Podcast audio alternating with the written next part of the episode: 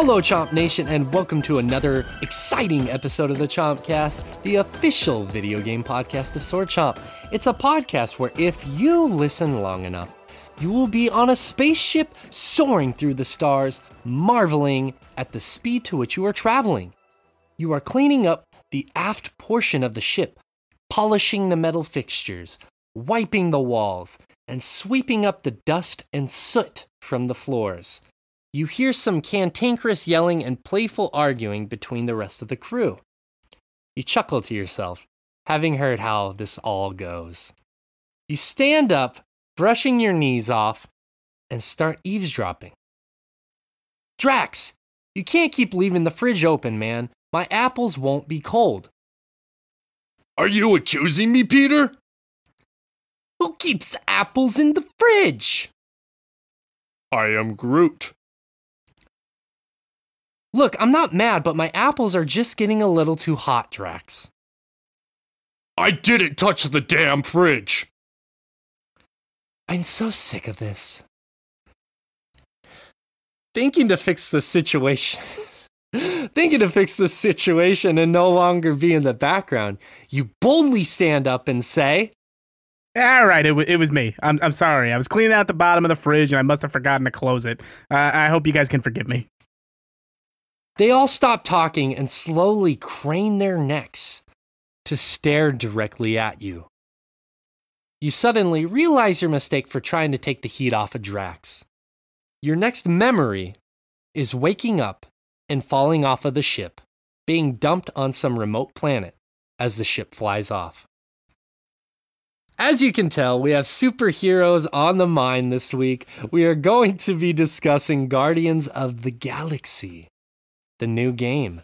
We will also be talking about Moonlight Glow, and by me, I mean Rich. Moonglow Bay.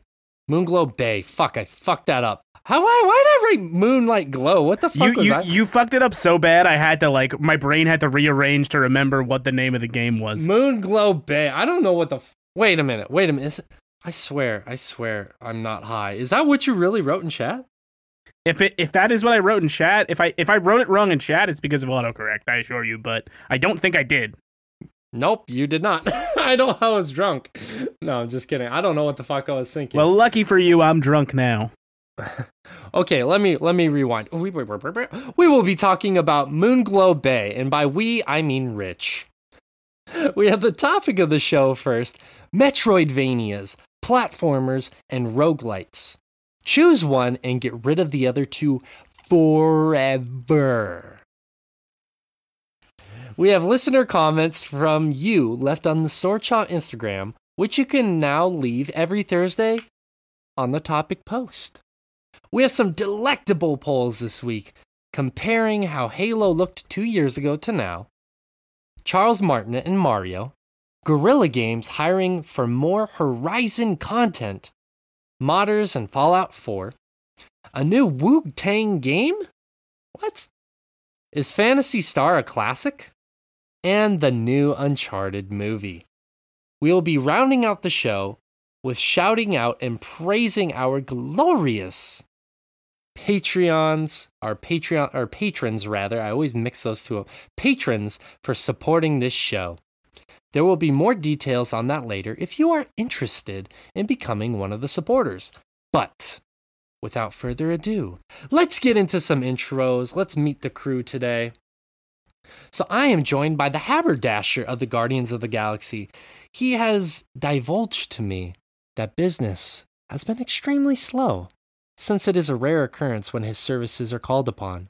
So, he has spent time on the side crafting bombastic hats for the mustache twirling villains in anime games. Never one to turn down a job or an ooh woo. It's Rich Meister. Rich, how you doing today? I'm pretty good. Uh, I had to find some downtime in between this because I was making a scarf for Groot, and he's quite large. He's a pretty big guy, or whatever he is. He's, yeah, I guess it would be a he, right? Yeah, he's a He's- pretty I, big guy. I believe G- Groot uses male pronouns, but is a, he's a flora colossi. He's a tree. He is a tree indeed. A tree deed. A tree indeed. That doesn't work. But what color did you go with the scarf? I need to know. Um, I went with like a mossy green. I figured that would just complement his bark nicely. In this case, the bark is not worse than the bite. I got nothing today. I I'm not- don't. Groot is a herbivore. I don't think he has teeth.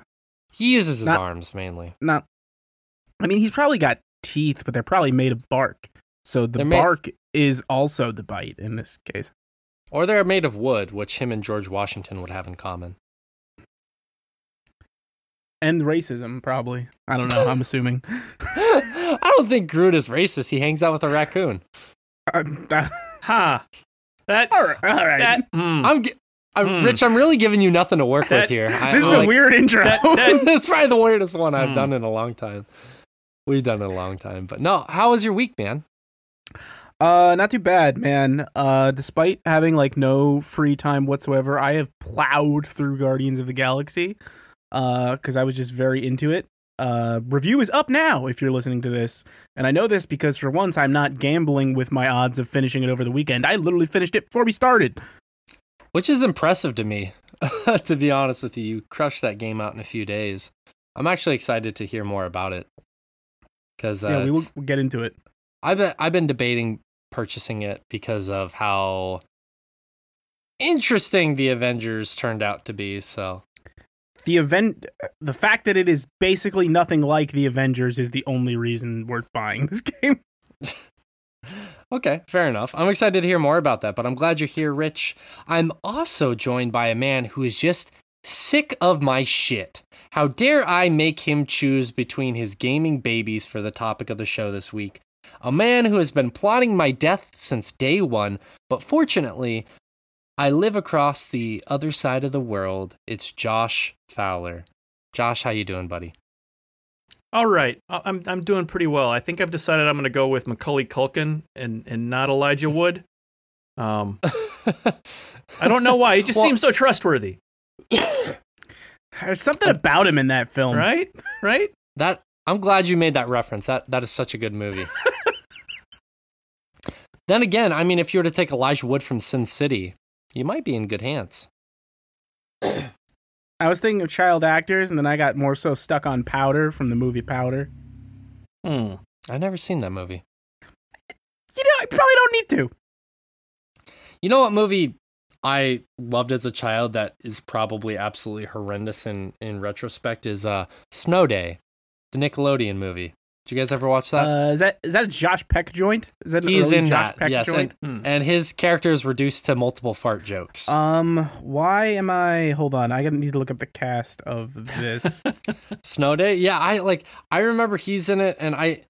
I Wait, Chris remember- Elliott is in that? Yeah, Chris Elliott is in that. Yes, Oh, And then I the kind of fe- want to watch this movie now. it's so bad, but it's also so good at the same time. Like the Rotten Tomato score is a twenty nine percent, but that's a great 29%. yeah. I'm sure it's not good, but I'll watch Chris Elliott be weird in anything. Dude, he's an awesome. He's the best part of that movie, bar none. But also, uh, we got introduced to Emmanuelle. I can't pronounce her last name. Uh, Cree Cree Tree Quee. Yeah, there's no way I'm pronouncing that. Don't help name him; he'll never learn. I'll, I've it's been this long and I've never learned, but uh, she's a beautiful lady. We were introduced to her. Mark Webber, who was in Scott Pilgrim versus the World, he was in that, Mhm, mhm. and Chevy Chase was in it. Oh, that sucks for everyone else who worked on the movie. He was actually he was actually uh, pretty funny in the movie. Ah, what? Iggy Pop is in that movie? I'm sure it's a cameo, but that's still kind of funny. It is, and Jean Smart is in there. and She's awesome. I love Jean Smart. I'm really sorry that all those nice people had to work with Chevy Chase. I yeah. Well, you know, you know how it goes. But anyways, um, yeah, Josh, I was, I already know, but just just for shits and gigs, how was your week? and moving on. No, on. just kidding. yeah, it was a week. It was a week. That's a big glass of wine. This audio format makes this joke land. Yeah. He took about a five second swig, or dare I say gulp, or dare I say. Josh, I'm, I'm waiting for my wine. ice to settle, but I'll be with you shortly. There you go. I gotta go to work tomorrow, but let's drink half this bottle. There. Suntory whiskey. I Mm-hmm. recognize that. in literally every shop I go to here, and it's great. It's a it's a good whiskey. I go out of my way for it in the states. It is Mhm. a very solid whiskey choice. Mm-hmm. Yeah. After Josh, I'm right there with you. Actually, after the last two weeks, I too actually want to go have a glass of alcohol, and I haven't wanted to have one all year until this I- week. Yeah, this week, man. So, I've I've been trying to fix things just constantly all week. Um, Your house, your heart. shower upstairs is was leaking down into my office, so we're trying to get that fixed. And I'm like, I try to give the repair guys space because I don't want to be that hovering, obnoxious person who's you know always just in the way or whatever. Should have hovered this time because anyway, I'm it's Monday. They said they're gonna be there Tuesday, so I'm getting ready to do the show, whatnot, because it's when I edit. Get everything set up, all my my tracks in place and whatnot, everything where it should go. They call me, tell them they're okay. We're gonna we're gonna be here in you know 20 minutes. I'm like okay, but let them in to come fix stuff. You know, leave my leave my editing until they're done. See them out come back into my office, sit down, and my fucking mouse is gone. The uh, the the plumber who's usually here had a new assistant with him who I'm sure is some little teenage shit who thought it'd be just fine. I, I can take that. So, anyway, would have had the day disrupted anyway, just from them interrupting halfway through and whatnot. But then on top of that, they just take my mouse. So I've I've got no mouse to edit the show with, and have to order a new one, and then wait for that to uh try to get that done.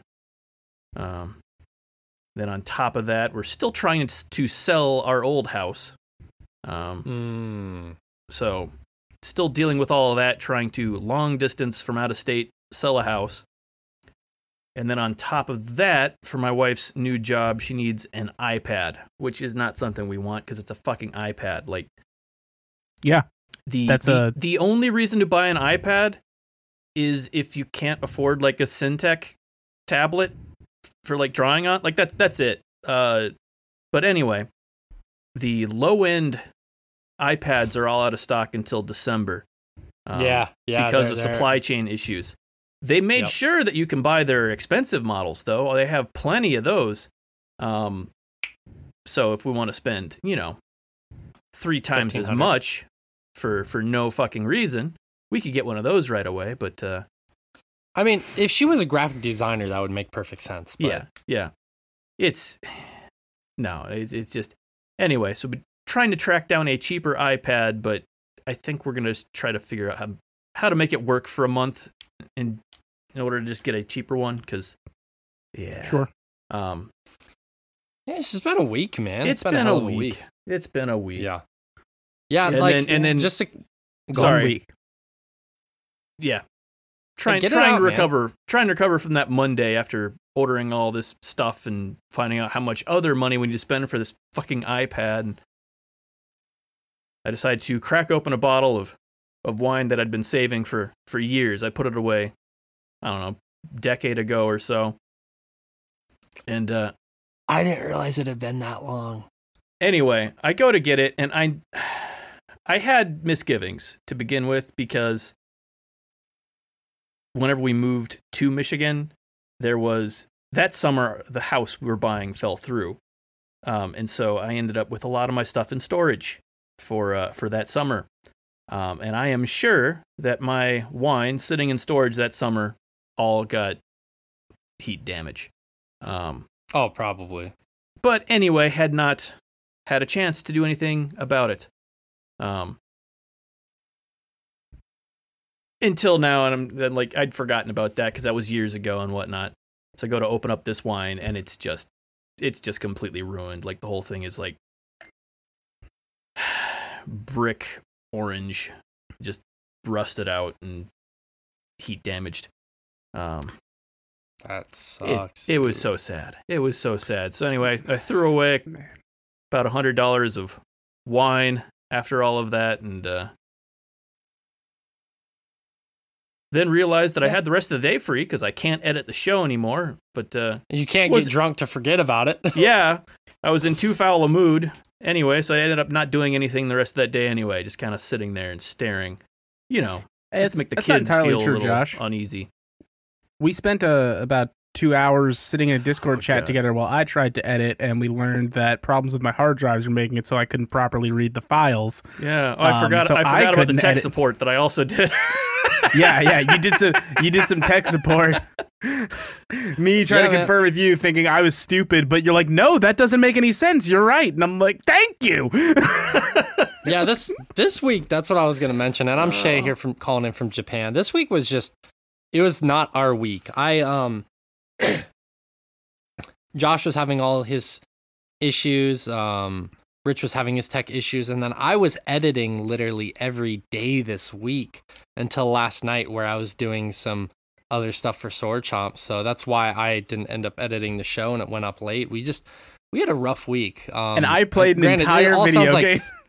it all sounds like silly first world problems, but yeah, just a yeah. hell of a week, man. yep. Yep. But it's done. It's the weekend. Um, I've actually been looking forward to this episode for the past few days because it's gonna. I think it's gonna put me in better spirits. But like Josh, I know you had a rough week. I was telling Rich before the podcast yesterday. I banged my elbow on the train yesterday, and I felt unreasonably angry for it. Like I wanted to. Like I don't know why I got this urge. I was like, I'm gonna punch the window in this train. I'm so fucking angry. I banged my elbow, and I was like, why am I so angry right now? Like I just felt this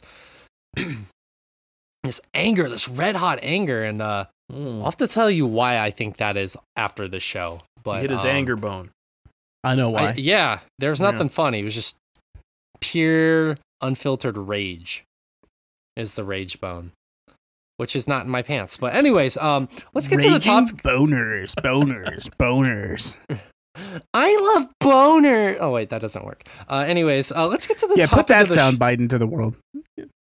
Hey, I cut it off before I finished the ERS. Ers. So- there, they can fix it now. Ers. anyway, so we're gonna talk about the topic of the show. We wanted to do a more lighthearted one this week. Uh, after you know the rough week we had, and you know we've all been super busy, we figured we'd keep it a little bit more simple and fun and freeing. So it's a very simple topic. You have three different genres of games. You have platformers, you have Metroidvanias, and you have roguelites and which one would you keep and which ones would you get rid of? Now, just as a quick kind of primer for those who don't know what each one is, um, excuse me, let me give you an example of some platformers. That way you kind of have a basis. That would be the the Mario's, the old Mario games, whether it's Super Mario World, Mario 3, those kind of games. Donkey Kong Country, you have Celeste and Super Meat Boy, and you have 3D platformers too, like Crash Bandicoot or Spyro the Dragon. Not the Skylanders as much, but uh, those would be probably under the platforming sector as well. So those those kind of games would be platformers. Metroidvanias, uh, obviously Metroid. You can think of Metroid Dread since it's very recent. Castlevania Symphony of the Night, which coincidentally is a game that um, will be talked about through Sword Chomp here very soon. Uh, hint, hint. Rich, Rich, you can talk about that a little bit later. Sure. Um, there are also more indie games like Hollow Knight, Ori and the Will of the Wisps, and The Messenger. Uh, those would be all games under the Metroidvania hood. And then we have roguelites, something like Hades, Dead Cells, Darkest Dungeon 1 and 2, The Binding of Isaac, and Into the Breach. So I think probably roguelites are the most niche category but I was looking for uh, something to kind of be on par between the three of us because Don't I forget think Breath of Fire us- 5, the, the first roguelite. That's true too. That's true too. But um, no, I wanted us to kind of have a basis of three games that are three genres that we all love, and I figured that those ones would be fun to kind of compare. So, um, gentlemen, we are about to go to war. Just so you know, I love both of you before and after this conversation. There is no, there are no hard feelings here. But um, I'm already mad. yeah. So here's what I'm gonna do, Rich. I'm gonna throw it to you first. Make the case for which one you want to keep and which other two you want to get rid of. Sure. Um, so some of my favorite games ever come across all three of these genres. That being Uh, said, Rich, uh, I'm sorry. Can I ask you to put the knife down before you have this conversation? It's kind of concerning me a Uh, little bit. no. Um, Rich is holding a knife in his hand as he's talking right now, very listen, casually. Don't giving be me ridiculous. Fucking bring it, Rich. Here's what I'm trying to bring it, bring it, fucking Rich. kill you. Uh, now they're both holding knives. uh, anyway, I'm very afraid. I don't have anything sharp or blunt near me. yeah, you're done, motherfucker. Um, Good luck. so despite all, you. despite all this, uh, when you pose this question, I think the answer is rather obvious. Like, it's platformer. You preserve the platformer because the best of those other two genres really don't exist without platforming. Like, the platformer is the base for a lot of these other game types.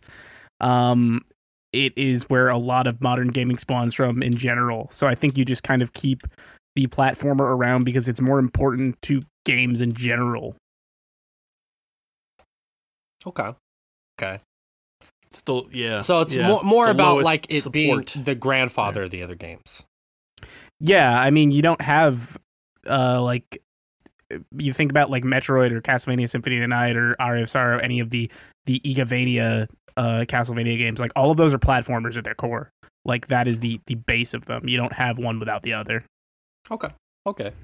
Josh, I'll let you go next. Make your case for what genre you would take. Um, I mean, I was kind of thinking similar ways. Like, I'm, I think genres on the whole don't mean much anymore, but No. as kind of a grouping of mechanics, you can easily get. If there's any you're going to get rid of, like the easiest one is the roguelike portion because the the the idea of oh it's going to be random every time is fine. Like it's whatever, but it's not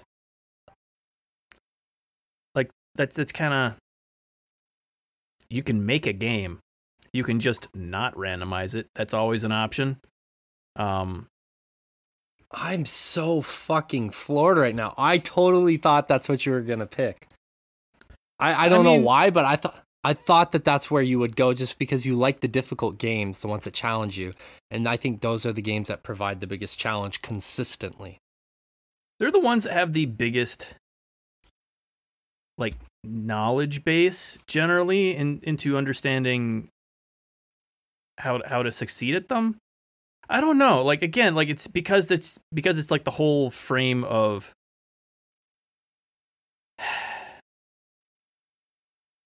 if if you only mean everything all together, like the genre, like all the piecemeal parts still work, then then I think yeah, you get rid of the platformer because just a platformer is kind of there, but like Right. if if getting rid of a platformer means then there's like no platforming in anything else, then that kind of that's a that's a, it, it it depends what the ramifications are of getting rid of it. Is kind of my thought there. I think I was overthinking it by assuming that was the case, but like that's the main part of it to me is like all my favorite Metroidvanias are also Yeah. platformers. yeah, like Metroid, the Metroid and Castlevania are side-scrolling platformers that uh, happen to have combat in them. Um, so it's like, yeah, it, it kind of depends on the ramifications because I think I don't know. I don't know. Like if if it's just getting rid of just the top level, you can't have all of these together in one place for it, you know, to still be like Metroidvanias kind of require a lot of things to be Metroidvanias, Yeah. Sure. unless you want to Yeah. define it loosely, in which case it's only, you know, ability gated progression. Yeah. Well, what do you, what do you have to say to this, Josh? That maybe maybe this will give you another talking point here. Yeah. Your game of the year in 2020 was Hades, a roguelite. However, in 2018, your your first favorite game, which was arguably a platforming RPG, Crosscode. Mm-hmm. But your second favorite game was also a platformer called Celeste. Yeah, yeah, I know, I know. That's the thing. It's like it depends which way you want to take it, because like, it- like I, I think, and then it- I think 2016, Rich, or not Rich, uh, Josh, your second favorite game, which was also also, um, I don't know which one you'd classify it as because it pro- probably is a little bit of all three. Hyper Light Drifter was your second favorite game of that year. I don't think it's any of them. No, yeah, I was, I was gonna say. I mean, I it could be a little bit platforming. There are some platforming elements in there, but Yeah, I mean, yeah. There's kind of some couple like puzzly type platforming sections. yeah, yeah, that's what I'm talking about. but yeah, like I don't think there's anything randomized in it that I know of. I don't think it fits comfortably in either any of those categories. Um, I, w- I would agree with that. I Certainly takes that. elements from them. Yeah, there are bits that are hidden that you have to go back with abilities to get to, but all the main progress you can do in whatever order you want. Um, like there's no main story progression hidden behind upgrades in that game. Um, right. Yeah, I don't know. I don't know. It, it like kind of. It, it really depends on the ramifications of of what we're Well, getting the, rid the of. ramifications are that the other two genres disappear forever. Well, no, but I mean, like forever. anything. Can you not use those mechanics in anything? No, no, no, no, no, no. It's just like, they disappear like, forever. You can still have hybrids. Like, oh, this is a. Well, think about it like, this that's way. kinda- Like, here's how I kind of think about the question, and maybe this will give you an easier, cut and dry answer. My choice would be Metroidvanias that I would keep, and I'd get rid of the other two. Um, Mhm. I think platformers are great, and we grew up on playing platformers, and I love platformers. You guys know I love Crash Bandicoot. I love Super uh, Super Meat Boy. I've loved some amazing platformers through the years, but I think Metroidvanias are a step up. They're they're the next logical progression. And like here's the thing, I love Black Sabbath. I love their music and they're they're the basis of all heavy metal and you could go further back and look at the influences there into like jazz and blues and all that stuff. But where metal is now, like for example, one of my favorite bands is Animals as Leaders, which is this prog metal jazz fusion band. I could say, well, I wouldn't have animals as leaders without Black Sabbath, kind of like you're saying, Rich. But Mhm. I think, in my opinion, the the music that Animals as Leaders makes, while a very different genre, but they're still somewhat connected, goes above and beyond what Sabbath made, and that doesn't take anything away from Sabbath and what they've made and the massive influence that they've had. But I also like the newer product in this instance where they have elements from that, but everything else on top of that, you know? So for me, it's like, yeah, I love platformers and I do love roguelikes lights too. Um, I've loved Hades. I loved Into the Breach. Um, I've loved some of the other ones I've listed, like Dead Cells was a phen- another phenomenal game. But to me, over the past X amount of years that we've been doing this, I love you Dead Cells. consist- that one, you lose Dead Cells no matter what you get rid of. Yeah, it's all of those things. yeah, That So one's gone no is- matter what. My it answer is stood no Dead chance. Cells. yeah, no, exactly. But um yeah, I I just think Metroidvanias have consistently been the most enjoyable experiences for me. I've Hmm. figured out through this podcast that we've been doing the past 5 years that that is one of my favorite genres. Hmm. And I, I was kind of surprised to kind of really come to that realization last year that I fucking love Metroidvanias. And it was kind of it's kind of funny that it wasn't until last month that I finally played a Metroid game through its entirety, uh, which is kind of crazy to me. But Yeah. now we Um, got to get you to uh, go get in on some of the the Castlevania, Metroidvania propers. 'Cause yes, I know those exactly. were never really your jam either. oh It's yeah. time to Well, play exactly. Symphony, That Symphony uh, the that Night, Game Jack. Boy Advance collection is a great place to start if you're Ooh, in the mood. baby, yeah. Play twenty dollars. Pl- just play Aria of Sorrow, Shea. Oh God, yeah, it's so yeah. I do. I need to do need to play some of those, but um, yeah, I mean that's kind of where I think about it is that Yeah. Metroidvania is the next logical progression from platformers. Not that platformers aren't amazing and there aren't modern platformers. I mean, Mario Odyssey is a phenomenal 3D platformer. But Yeah. um, to me, Metroidvanias are kind of my bag, at least right now. So No, I, I think that'll give- fair. Mm-hmm. I, I was gonna actually say bring that logic into it. Like, I think I might be more leaning with you there, Shea. Like, I, I think Metroidvania might be the genre I lean more towards, like keeping around. Like, I absolutely adore like your standard platformer. Like Super Mario World is one of the best games of all time, in my opinion. I replay that Yep. game almost every year without fail. There's so many good platformers I love, but like when I think about a world where I have to give up experiences like Symphony of the Night, like uh, Hollow Knight, uh, to name something a little more modern, to not just harp on this fucking PlayStation One game I'm obsessed with. Um, like oh, they're they're some of the deepest, most interesting games ever. Yeah. Yeah, it's it's it's interesting because like Hmm. Platformers I kind of feel like are a space that only the best are even worth playing at this point. Um there's not much of a I don't know. Like people keep on making them. Like there's a lot of collectathons that people keep on talking about being great and whatnot, but like they, they've got to be so solid mechanically for it to be playable. And and there are Um, some of them that, that come out and are that. Like I, Mm-hmm. I I'm literally annoyed because I'm racking my brain right now. I know I played one recently, but for some reason it's escaping my head. Where I was like, that was fucking great, and it was totally that thing. oh yeah, Kaze and the Wild Masks came out earlier this year, and it is It, more of a Donkey Kong Country it's like. it's right? like Donkey Kong Country 2, but like more and better. Like it's it's it's really good. It's really solid. But then there are a bunch of other like collectathon type things that I'm like, eh, eh. I don't know. Like I feel like I feel like I the reason I could keep a roguelite is just because it is the widest space out of all of these three. Like sure. you can do anything with that starting framework. Um, I mean, even something like Returnal, which is a bullet hell third person shooter that also happens to be a Metroidvania, it, like kind of exists because it's, you know, it, it's it's that doesn't happen in other genres that you end up with all that other influence and it doesn't completely burst at the seams.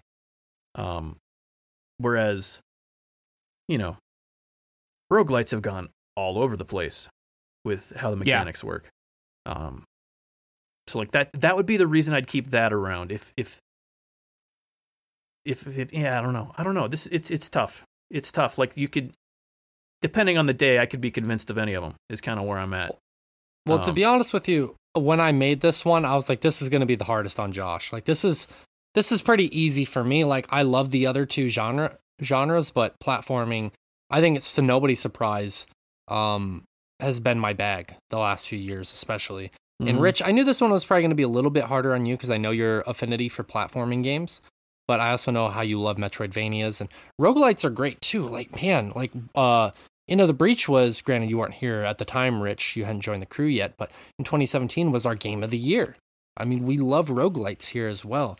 But Josh, I know you love all three of these genres a lot. Yeah. So, And the thing is, I like the ones that are more than one at a time. The best is kind of the issue. Like I just mentioned. Returnal is amazing because it's a you know it's a Metroidvania roguelike. Um, same thing with Ori and the Will of the Wisps. That's that's a platforming Metroidvania. Like Yeah. the platforming is the better part than the Metroidvania in it. Like the platforming is usually makes the game so opposite. amazing. Yeah, the platforms usually platforming is usually just the baseline for those Metroidvanias, whereas like Ori does its most interesting stuff with the platform. with the platforming. Exactly, exactly. Mm, I don't know if Um, I could agree with that just simply because like I think and this is something that actually you've even brought up Josh that um I agreed with you at the time and still do is some of the most yeah, I, the platforming is uh, really really uh, amazing and phenomenal in that game, but also some of the fun in that game is being able to chain what you can do with both the platforming and the combat, which would ma- make it lean towards a Metroidvania. Whereas, like, you do a double jump into an enemy and then you're hacking them with the hammer, so you're floating in the air, and then you shoot, then you catch something with the the bash ability, and then you shoot yourself up to another enemy and start hammering away at them. And it's combining those two elements, and the fluidity of that is so just unparalleled. There's nothing in the gaming world that feels as fluid as the combat and the platforming that marriage in that game which is why it's still one of my top games of all time so i like yes the platforming is phenomenal in that game but i think i th- and i don't think you guys are intentionally doing this but i think you're underselling the, the metroidvania slash combat aspect of, a, of that a little bit as those two combine together so well It was intentional on my part. well i was i was trying to give you the benefit of the doubt Oh, That's your mistake. Um, but rookie mistake I just like to like slam anybody who, like uh, it, nothing feels more fluid and like spoken like somebody who's never played F Zero. You got me. I actually have never played that game. I'm Called you yeah. out. I'm looking Um, forward to that being on the the Switch. Um, Oh, it's for gonna for it's their- gonna be their real good. online F Zero. Hell yeah. Oh, yeah. Um, but uh, what what was I getting at there? Yeah, the I mean I I think that's the thing that's so wild about Metroidvania is though is they could swing so hard in different directions. Like I do I do truly believe like what Ori does with the platforming and the way it combines it with the combat is some of the more interesting stuff that game does. Where then to like harken back to older ones where we were finding our legs like. Metroid games have some pretty basic platforming for the most part, maybe some tricky stuff later on. And then I think of like the end game of Castlevania Symphony of the Night, where you can almost make it not a platformer by the end of that game. Like when you're in the reverse castle, you're just a fucking bat all the time. You don't give a shit about the platforms. You just Yeah. I I think even before then, you've got like infinite double jumps at that point. Anyways, it's basically it's like just like Metroid, where you can well, just you get the, the jump boots, jump. yeah, you're jumping Yeah. forever. But like it was more so in the sense of like the reverse castle is literally inverted, so it's not designed to be great for platforming. So it's just I'm gonna bat everywhere and ignore platforms. Mhm. Yeah. Yeah. I think, like, to be honest with you, if I'm being completely transparent, I think Metroidvania is probably the easiest one to pick because it takes platforming and is like, oh, hey, I'm making this better. So it's a very safe category for me, I think, to be honest with you. But also, But again, like it's the one I enjoy the most. kind of like Rich was saying, generally it takes platforming and makes it worse. Like there are only a few of them, like Ori, that actually make good platforming. Um, yeah, I mean, you're right. I. I, I think wouldn't about. That's not how I I would think about- phrase it. I, I wouldn't say makes it worse. I'd say just like does the least with it. Yeah, like, I, I'd say it doesn't optimize it as much. It'd probably be the better way to put that. Yeah, and and I mean like Josh, we could think about Ender Lilies, the game that we talked about earlier this year, and how like some of those elements at the end where they try and do interesting things with the platforming, but it's like there's no way I would have figured some of this stuff out on my own without. Yeah, and it's Like, it's and that not game is interesting things with the platforming so much as it's like here we put in something that only the speedrunning community that intentionally goes about breaking games would ever figure out how to do. Um, right. Like it's it's not a normal way it's to use perfect. mechanic. It's not even a way you could accidentally find out how to do. It's it's literally something you'd have to go about intentionally trying to break stuff to find.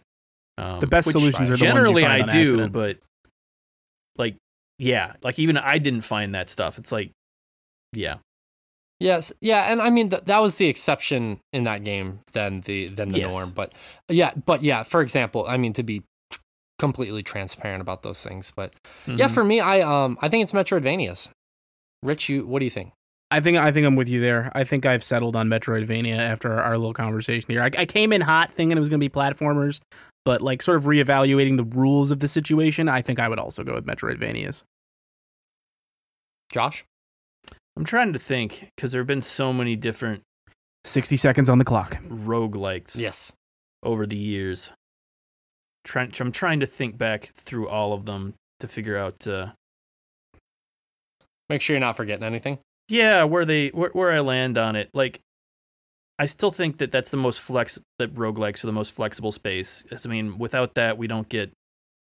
Um, I always say the wrong one. I always say NetHack when I mean Netrunner, and Netrunner when I mean NetHack. Um, net right. hack I mean, is the. I'm sure that's the roguelike, and I'm sure I'm wrong because I'm anyway. Um, not Let the card let me game, shoot- the roguelike. Um, Let anyway, me shoot you a list of some roguelike but games. but really anyway, quickly. so I've got I've got those. I've got let me let me shoot Too you a list of some Too much. roguelites so you can have a refresher. You have Enter the Gungeon. You have Crypt of the Necrodancer. You Mhm. have Spelunky. You have FTL. Uh, you have let's see. I'm trying to get in. some- I don't know if you ever played Risk of Rain. Never played that. no Mo- A lot of yeah, people and really like NetHack, Risk like you said, Rain. NetHack is one of them. Children of NetHack. Morta. Morta. Children of Morta's great. Uh, ScourgeBringer. that one I didn't like so much. You have Rogue. Obviously, You have, yeah, obviously. That one's sort of important to the genre. BPM, which is one that Rich played, bullets per minute. I No, know actually Josh Josh played played that. that. one. Yeah, I yeah. never actually played that. yeah. You, Like you need said, to. It's Returnal. amazing. Yeah. Yeah, so those are just some of them. Yeah, I don't know. Like, and those are so wildly different because, like, Crypt of the Necrodancer is one of my favorite roguelikes of all time because it's going back to the original formula. The whole everything moves, turn based, you know, dungeon crawling. And then making you make those decisions to the beat of something is such a cool take on it. Um, that I've just I don't know. Like I feel like I've not seen a lot of experimentation with the other genres quite as much. Um, I mean, you get Hmm. some weird things every now and then, like the you know Super Mario Galaxy, where someone's like, "Yeah, but what if you platformed on the entire planet?" Um, like you get stuff like that occasionally, but yeah, I don't know. I think you may have been right that I'd stick with that one just because it's got the most space in it. Yeah. Um, but yeah, it's it's a tough one because I think currently just like highest number of amazing games is Metroidvanias. Like that's the one you lose the most from. But losing everything in the future as well, I I feel like there's more space in uh in the roguelikes. yeah. Yeah. I figured that was going to be your choice, but like I knew that it was going to be the hardest Mm-hmm. um pick for you between the three of us. I knew you were going to struggle with it the most, so. Yeah. Yeah. Yeah. I don't know. I don't know. It's there's no there's not really a good answer there because they're both like again They're so they're many of so many that we talked about are You're Part of- amazing. literally all three genres. So Rich, you're cute. Thanks. Yeah, no problem, buddy. All right, let's read some listener comments. Like I said, every Thursday at the Sword Chomp Instagram, there will be a post talking about the topic of the week. And if you leave your comments, we will read them on the show, which we love to do. We love to get get some listener input and uh, give some different viewpoints. So, Babble on Gaming TV said, "Gotta stick with the Metroidvanias. This is a great question, and it really had me stumped."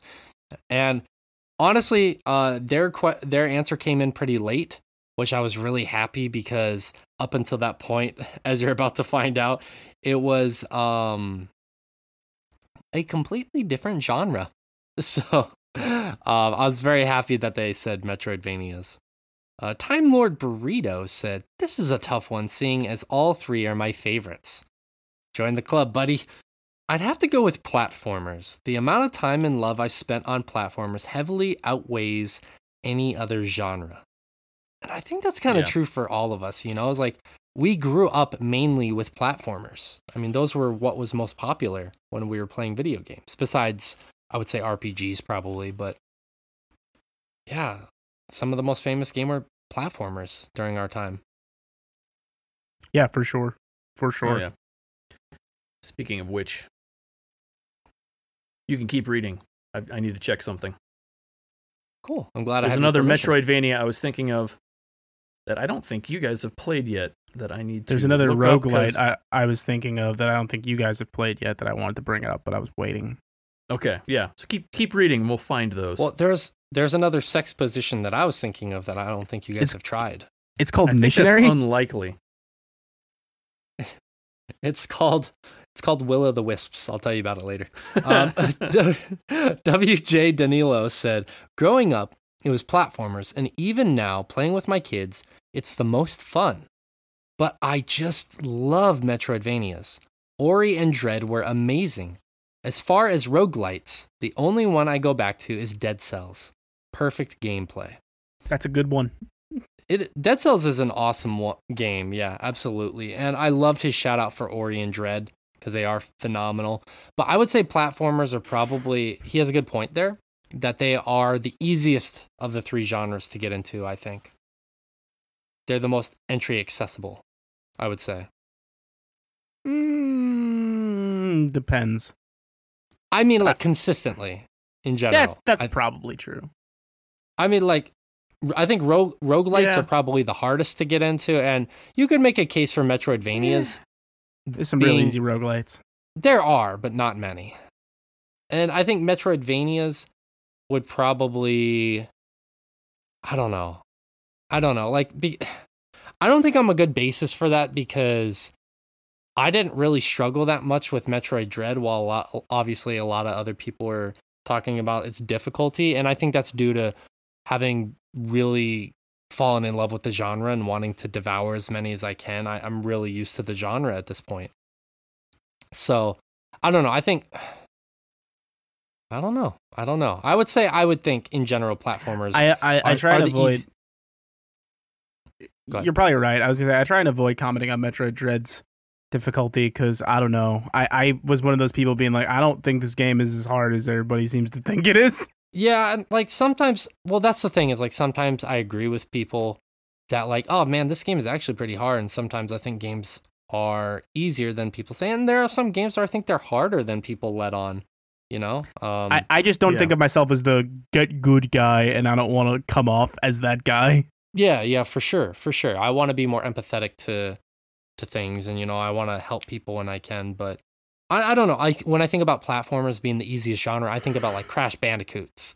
Like those are pretty easy to get into for the most part, except the new, the new one. And um, I think about the Mario games, the the newer Mario games, and I think those are fairly easier to onboard yourself with as well.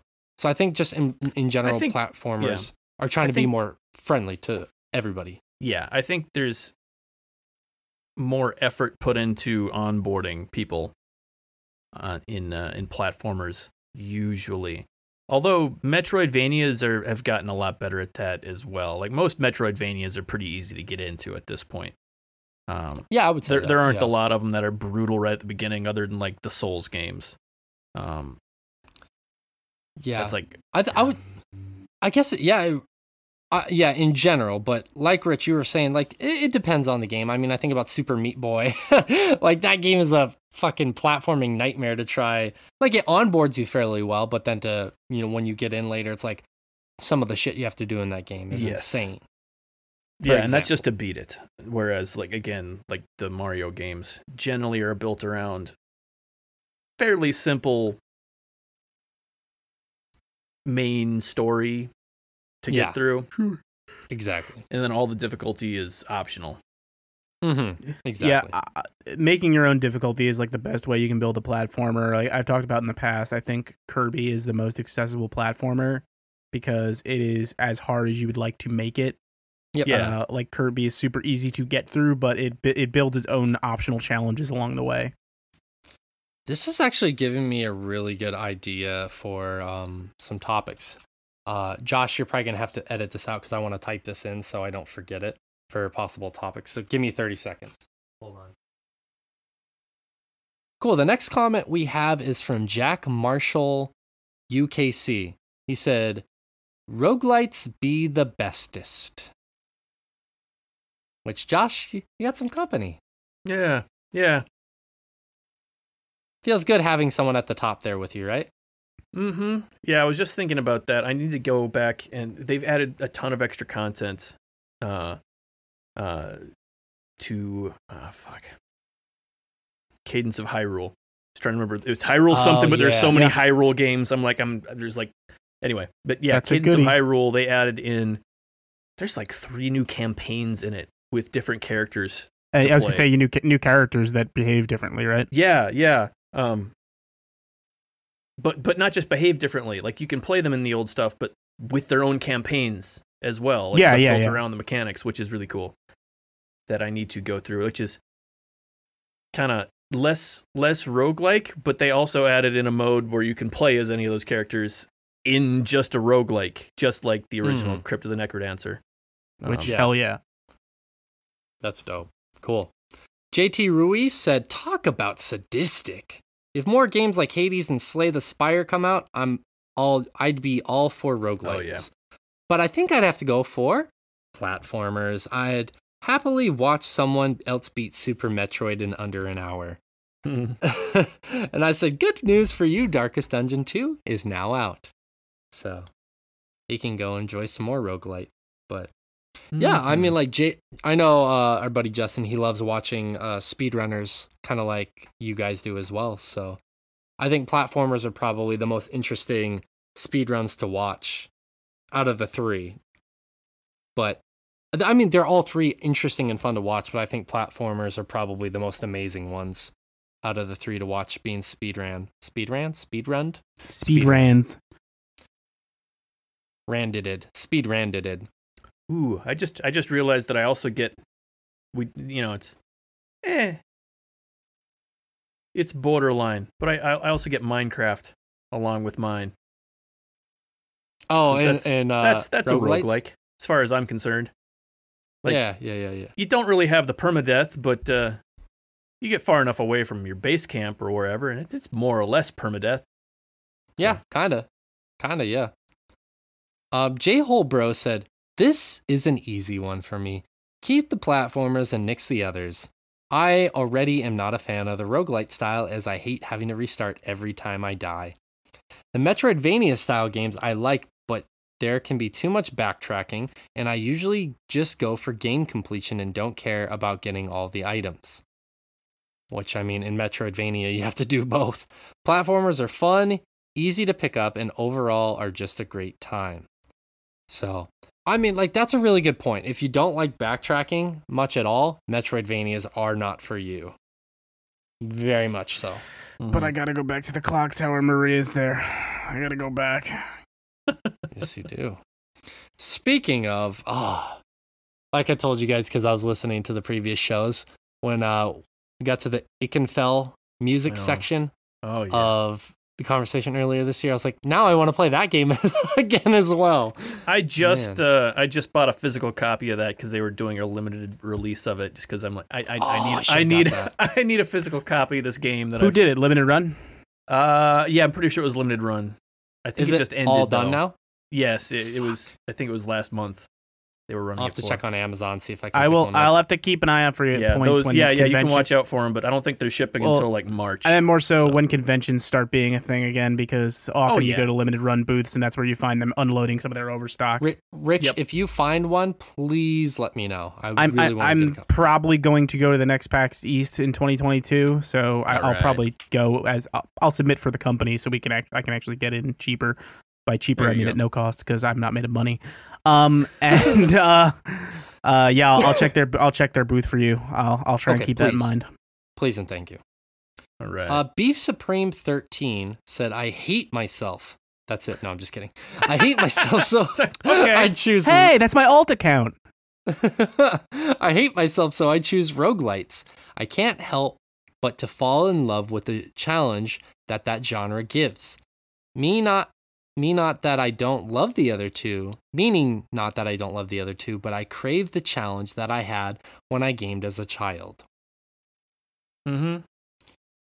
and that's i think that's interesting as well because as i think in general that we've seen kind of and it's not a bad thing at all games getting more accessible which means that i think difficulties have gotten easier over time as a whole for video games as compared to 30 years ago and that's not to say i hearken back to the harder difficulties because we didn't have we didn't have the internet videos to watch nothing like that i'm not i'm not stooping it up there In my day, saying- let's playing a game meant playing it yourself.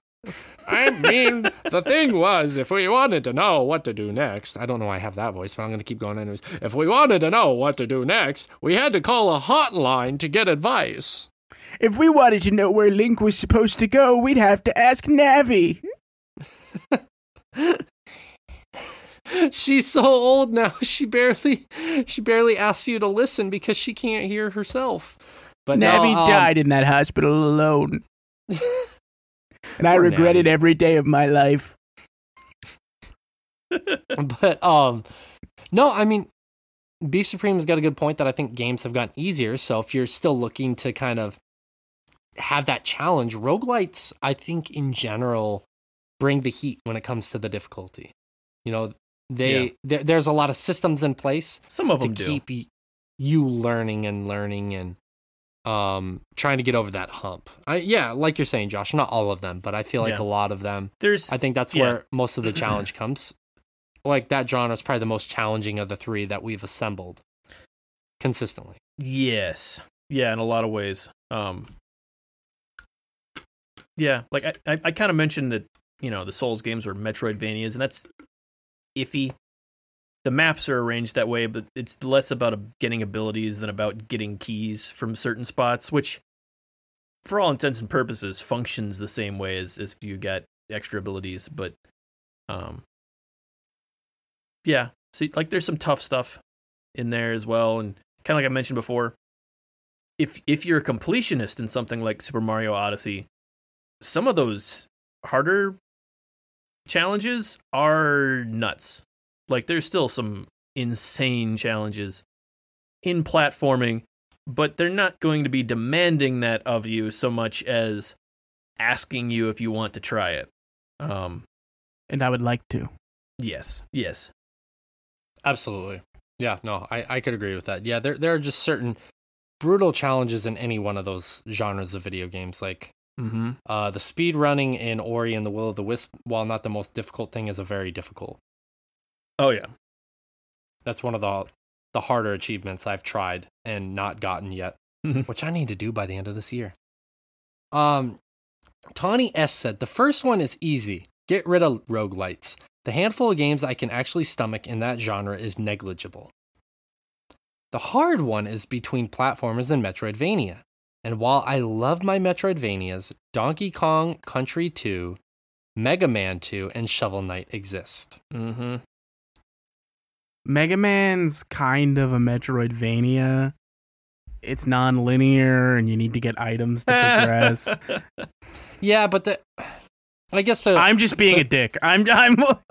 I know, I know. I think it's definitely way more platformer than it is Metroidvania, just because there isn't a lot of backtracking done in those games. I don't think so.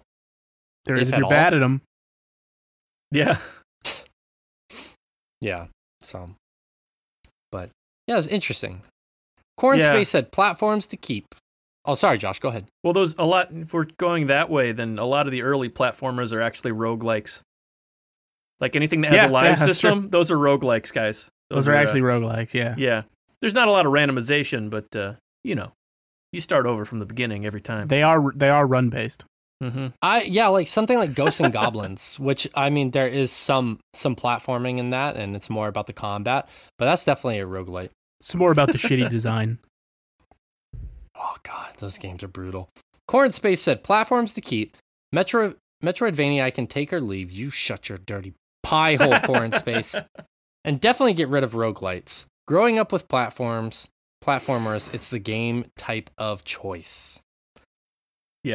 And, and kind of like I was saying before, like I still feel feel like those other two genres have more in them currently, but it's, I feel like there's more space in roguelikes. Since I think looking so. looking forward is kind of my thought there. That's fair. That's fair. Yeah. Sid Pitts 93. I love that name, Sid Pitts. Um, that's probably his last name, and I'm just like, uh, Pitts. But, anyways, Metroidvania for me. As much as I love all of them, Hollow Knight alone wins it Yeah. for me. Yeah, Hollow Knight. It's worth putting about a thousand hours into that game. Just re- play it, find everything, and then play it ten more times. Like it's it is it is that good. Like that game alone could could hold that genre up. Um, Mm, could be the reason, Yeah. yeah, to keep it around. Right, exactly. So that game plus Silksong means I probably should have kept that one. Where is Silksong? I want that game. I It's not real. I don't know. I, I'm I don't really care at this point. Like I'm I'm fine waiting around because I never have time for anything at this point. And I know the way they've been talking that it's looking to be a lot of content in there again, and as much time as I put into Hollow Knight, I'm gonna need to set aside some time for that game when it comes out, and I don't have any right now. I, I agree with that. I just wish they would say like, "Hey, we're gonna delay it indefinitely. We'll let you. We'll get you like some notice when it's actually gonna release when we feel comfortable. I mean, it looks like an awful is, like, lot of it is already playable. I think they're probably just. I don't think they're polishing at this this point, but there's an awful lot playable, and I'm sure they're still just working on new zones and everything, and trying to make That's sure the fine, I just- through the entire thing works, because that's a huge part of Metroidvanias. Is, That's a good is point, making yeah. sure that one ability somewhere doesn't just let you skip everything else. Yeah, at least, no, at least not not skip everything else in an, if it's not in an interesting way. You're not Um, wrong. It's just I know that that game was first advertised to be coming out, like not coming out, but it was first advertised in 2018, and I was well, it was so hyped. advertised as a Expansion. in the Kickstarter, like as an Yeah. expansion because of Yes. the amount that went into it, and then they realized they wanted it to be a full game. So it's it's been known about for I- forever at Well, this point. I mean, like Since they before the really first Hollow showing Knight it off in 2018 is what Yeah. I'm trying to say. Yes, Yeah. I, I know you, you guys are right, but they really started showing it off in 2018, and it's almost four years later, and we still don't have news on when it's actually dropping. You know, it's supposed to drop this year, and just not a lot of news. So I just I want like one update saying like, hey, we're looking Yeah. at a fall 2022 release, and I could live with that. my only How thought about, an with it NF- is that how about an NFT? Oh Would that God. help? My thought is that they could be, since we've not heard anything about it much since the beginning of the year, that it, they might have some deal with one of the companies at this point for their Mm, for their oh this game's out now thing at some presentation coming up would be my only thought because we've not heard anything else this year and that seems right. Entirely that seems different considering how we've kind of been getting updates fairly regularly about it until this year Yeah, yeah. That's one. That's another thing I honestly hate as well is when companies kind of take over that and then they say like, "Hey, you can't say anything." It's like, well, the fans are waiting. You know, like just say something. Yeah. But yeah yeah, I'm like I agree with you. It's not a big deal at the end of the day if they end up releasing an ama- as an amazing of a product as Hollow Knight was. I can wait for Silksong. I just want a little bit of news. I just want them to be like, "Hey, um, we're looking at this kind of release date," or "Hey, we can't give you details yet, but um, we're we're we're close to being done." Like even that would be, I'd be like, "Okay, cool, I can live with that." Yeah. So, but anyways, the last comment we have for today is from Ribonucleic Acid Freakout, which is a fucking amazing name, by Mm. the way. That's and before I forget, before you I were able to forget on the that. previous on the previous topic, if anybody needs uh, any gameplay testers, uh, you know, if you need me, I I'm free for Hollow Knight uh, Silksong. If you need me to test, let me know. I'm here for you. Um, I will not do that. Game testing is horrible. I will because I've never it's done it. Literally miserable work. I would advise you to not do it. I want to try it once, so Y- then I do you can know also. you know how complain. I always talk about trying to break everything imagine if You had to. I were 10 times more compulsive than I am now That's what, oh, hey, I want to try. it. I want like Yeah. I want I want the like. Here's the thing: you can tell me don't have that experience. 99 times out of 100, I'm going to want to have that experience even more just so I could be like, you were right. And now I have a frame of reference so I can agree with you. You know? That's who I am. I want to experience things so I can approve or deny. I can say, hey, yeah, actually check this out, or hey, no. That's just how I am. So I'm It's not- available. It's not the fun, uh, amusing world that the the, the film disaster piece Grandma's Boy made you believe it was. Or Mm. Mythic Quest makes it Yeah, seem to be. they, they're having way too much fun for that to be their job. That's fair. That's fair.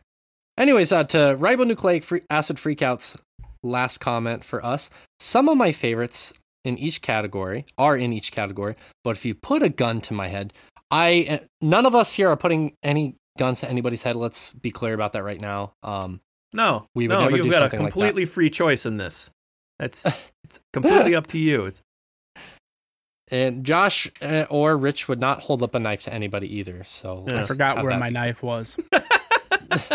your toe knife. I don't use a toe knife. That's unsanitary. I uh, use disposable toe knives. They're Mm. plastic. But how dare you? But if you were to put a gun to my head, I'd go with platformers to stay.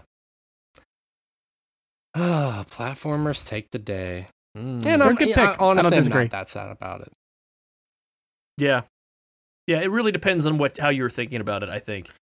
I was Kinda so like sure I was going to Rich's on initial coming in. if we lose all the mechanics from platforming sort of take at the beginning. I feel like some people probably were thinking that as well. At least well, to- if that's the to an case, then we lose. We would lose Metroidvanias. we so- lose everything. we would lose all the good ones. Yeah. Eh, there's still some Yeah, good exactly. Metroidvanias that are like top down and whatnot, but they're kind of the minority by by far. Yeah. Yeah, I'd say so. I'd say so. But anyways, that's the uh that's the topic in a nutshell. So uh thank you to each and every one of you that comment commented on the on the uh, post. It left us some interesting comments to reflect upon. We're gonna go take a quick commercial break and we're gonna be right back with games that we played. So stick around and we'll be right back.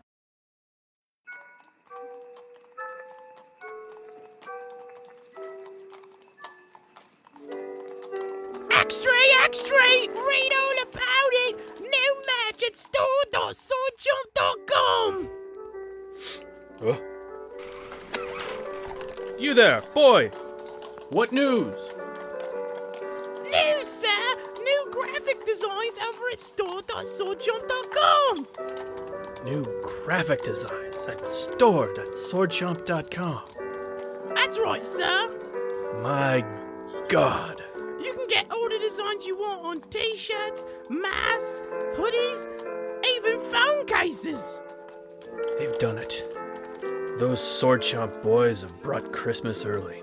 Aye, sir! This surely will be the best Christmas yet if you navigate over to store.swordchomp.com right now! God bless you, son. God bless us, everyone!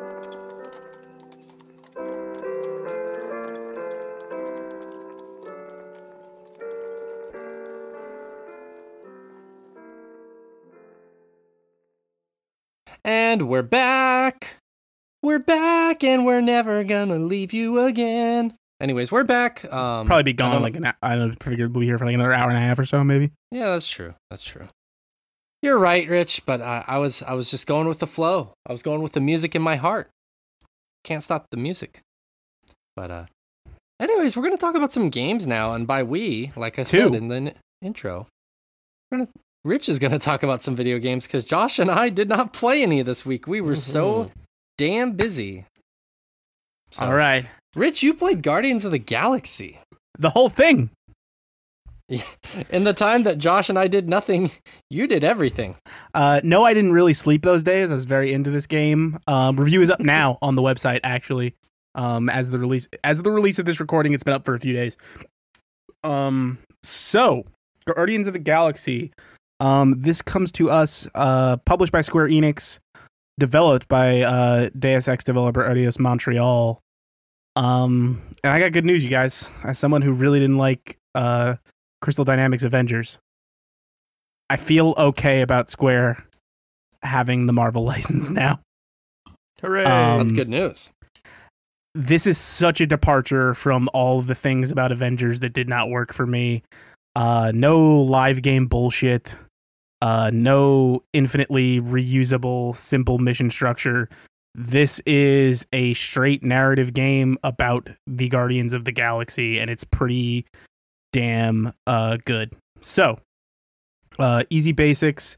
You are playing as a very movie inspired Guardians of the Galaxy, but this is a thing I think it handles a little bit better than Avengers did. These characters are different enough from the movie ones, like distinct enough. Like there's a Mhm. lot of inspiration taken from those movie versions because those are the versions everybody kind of loves, and that even bled into the comics going forward. Like Drax is very much Bautista's, you know, out there sort of Drax.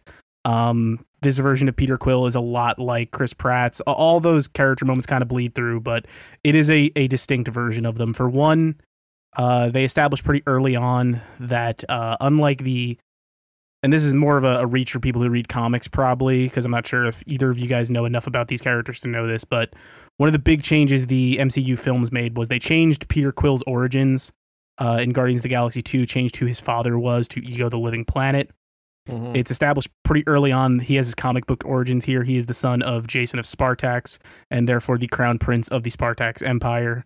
He is a Spartoid and a Terran, half and half, and that that is part of his character. He gets into his past, um, what actually brought him to space in this universe, and, and how he's been living out his life there. But this is a rather newly established version of the Guardians.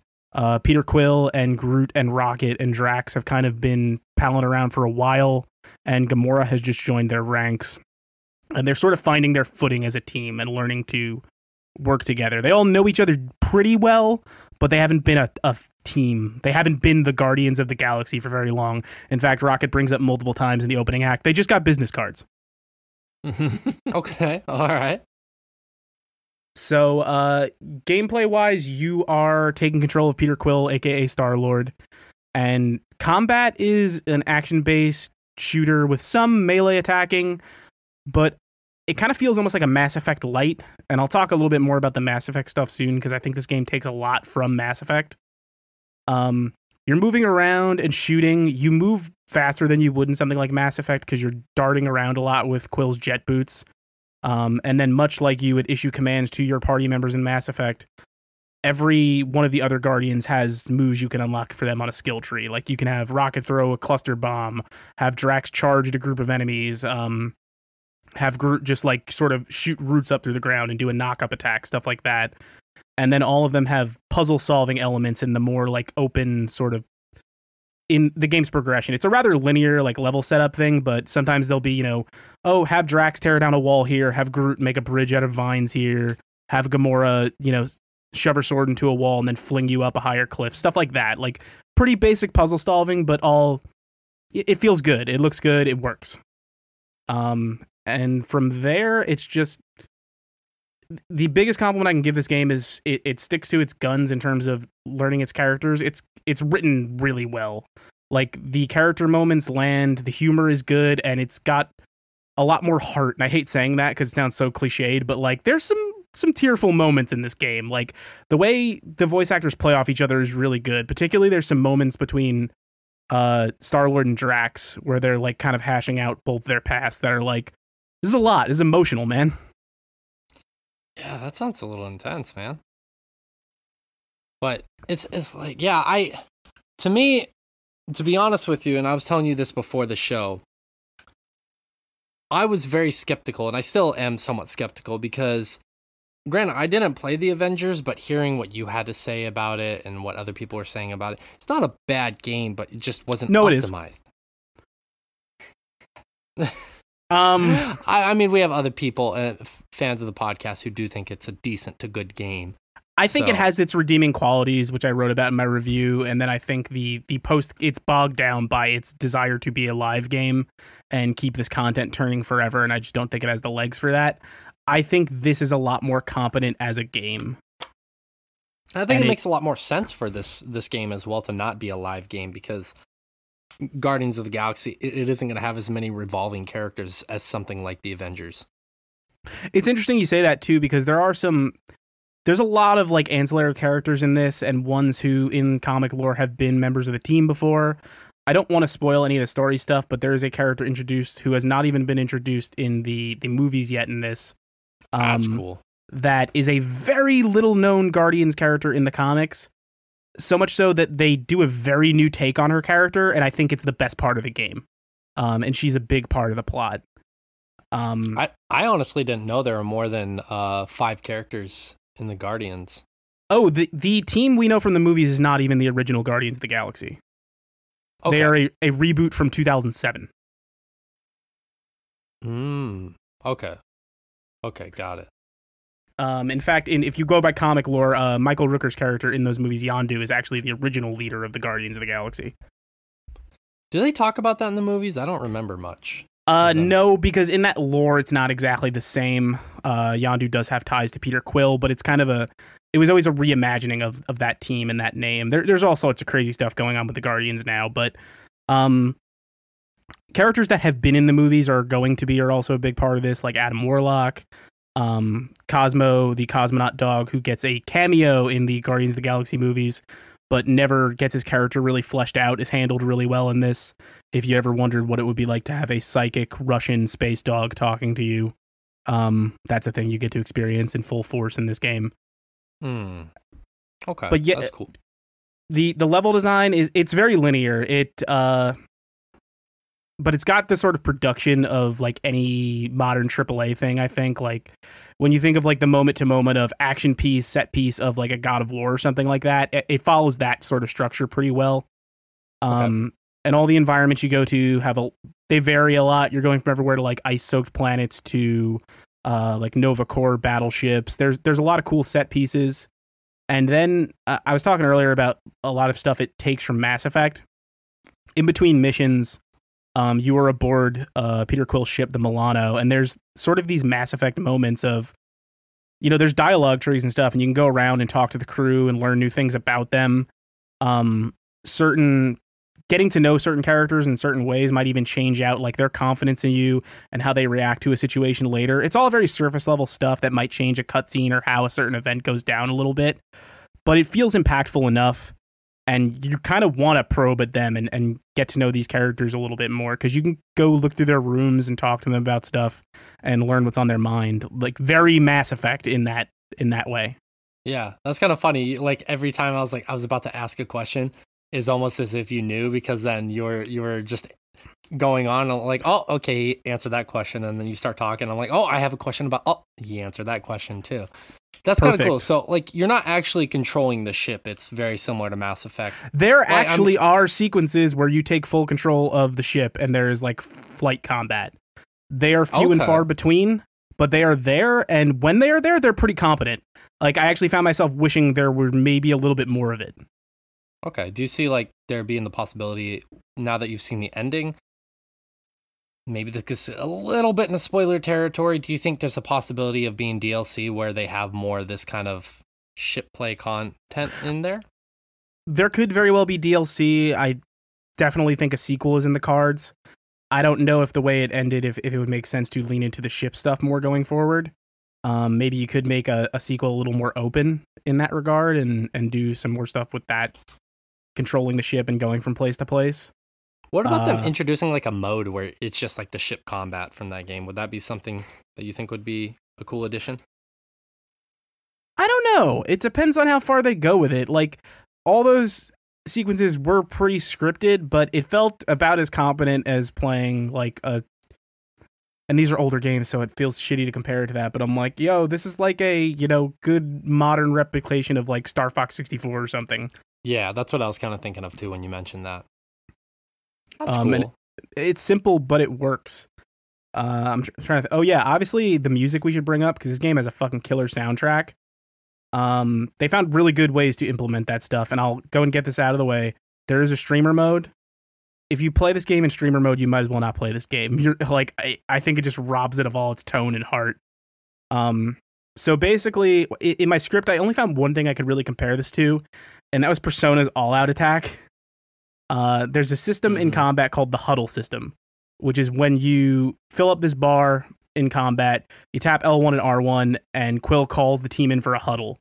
And basically, you're staring first person at the four of them, and they're kind of talking about what's going on, like whether it's like we're getting our asses kicked or we're kicking their asses. And you have one of two responses, and you need to sort of respond to what they're saying and give a pep talk and make it make sense. And as long as you make it make sense, you get extra bonuses. Like you might get less cooldowns on their attacks or uh, you know a health buff or a damage buff or something. But either way this changes from the normal like orchestral soundtrack into like quill hits play on his cassette player and all of a sudden now i'm fighting fucking space dragons to uh, motley crue's kickstart my heart. And you know that's that's the way to play this game. If you're not fighting space wendigos while listening to rick astley you're not playing it right yeah, that's exactly what you want out of a game. Mm-hmm. out of any game. Um, yeah, and then the puzzle solving stuff I think is simple but effective. It's have Groot make a bridge here, have Drax smash something here. Quill's guns as you progress unlock special elemental modes that you might use to you know freeze something to make a platform or uh, zap a door with electricity to open it. It's all pretty basic video gamey stuff, but it's serviceable and it gets you where you need to go. Hmm. Okay. So so like if you were to try and put together like a few quick sentences to try and sell this to someone who bought the Avengers and feels felt incredibly burned by purchasing that game, like trying to sell this game to them, what would you say? Story rich uh action adventure Mass Effect like in the Marvel universe. Okay, okay. And what's the the appeal to this for people who aren't super into comics? What do you what do you think like sets that? Actually, that's something I even note in my review. I think people who have no reverence for these characters or Marvel could have a lot of fun with this either way. Like, if you just take it as like this is an original IP with weird characters, if that's the way you're coming into it, it's still fun because everyone's written well, all the performances are good. Um, and then for the pure Marvel fanboying, as all Marvel games should have, there's a ton of hidden costumes to find. Um, my favorite set being the Nova inspired set I got for the whole team and wore for the rest of the game. Hmm. Okay. Okay. Yeah, I'm I'm definitely more interested in probably picking this up now, uh, as we're coming down to the wind, wind down of or coming to the wind down of the year, and there aren't many more games coming out this year. I don't think. So. Yeah, I'm excited at least, but It's a it's a Uh, goodie, and I breezed through it in about two and a half days, damn, how long is the the campaign? twelve to fourteen hours. Okay, that's not bad at all. Interesting. Okay. It does have a fake out ending that felt very Lord of the Rings, but I appreciated it in a really good way, where straight up credits are rolling into for it to be like, oh wait, there's a whole nother chapter here. and you're like, oh, they did the thing. They did the Marvel thing. Yeah, Okay, cool. Is it last question? Is there an after game cutscene hinting at something like they do in the Marvel no, movies? uh, that last chapter is probably the closest to that, but it's like it's like the real last boss is hidden, and uh, even that first send off is a good send off, but I, it's not quite that like post credit send off. Like Yeah. it, it's obvious where they're going and what a sequel could be. It could, it could go anywhere. It actually Okay. does have um, which this should be self explanatory for anyone. It has the Animal House ending. I've never seen Animal House, and I know I'm Basically, you, despicable. you get a snapshot of every character, and it'll be like Peter Quill went on to blah. like Ah, okay, gotcha, Yeah. gotcha, gotcha. Okay, cool. Well, there you go. Guardians of the Galaxy in the books for Rich. Now let's talk about another game that only Rich played, Moonglow Bay, and I got Yeah, the name right this time. You did. Uh, yeah. This is a Game Pass joint um, that I remembered. All of a sudden, people were tweeting about it, so I was like, "Oh shit, this is out!" I remembered looking at this a while back, and I, I'm very early hours in this, but I'm I'm digging it. It is a voxel graphics fishing RPG. Oh yeah, yes, yes, yes. Um, yeah, so you play as a character. There's some good. I, I wouldn't say you create a character because there's like th- a total of like four models you can pick from, and then you pick one of them to be your partner, and you you pick your pronouns and everything, which I think is cool when games give you that option. Um, and basically the story is set up to crush your heart from the moment you begin. Uh, so you play as a Oh, good. retiree who moves to this uh little town in Canada with your wife with the hopes of starting up this fishing business like she loved your in my case your wife you know whatever you can be whatever your partner. Oh, that makes sense. They moved to Edmonton, and that's where the heartbreak comes in because there's not a lot of waterways there. yeah exactly, exactly that's why. Um so it's this tiny little fishing village where the the fish markets were how this town thrived but like there's some kind of talk of like a curse and people don't go out on the water and it, it needs revitalization. So you're out there with your wife. They don't really get into what happens to your partner and they die. Oh, it's a crossover between that and Air Avatar: The Last Airbender. It's the painted lady. Yeah. And then then they jump forward 3 years and your kid uh, comes to this town to kind of like snap you out of this depression you've been in since your partner passed away and basically talks you into like hey, this is what what they wanted like and I know you wanted to some degree too. You need to get back out there and fish. So you start small with uh basically, you know, you go out to the shores, you fish, and it, it's not just about the fishing though. It's very much got that kind of like Stardew Valley Animal Crossing aspect of Slice of life kind of game. slice of life simming. Yeah, like you you go and you fish but then you go back to your house and there's a whole series of mini games for cooking. So you can cook the fish and sell it. Like you're starting a street stall in the beginning Hmm. to Okay. um, sell your catches.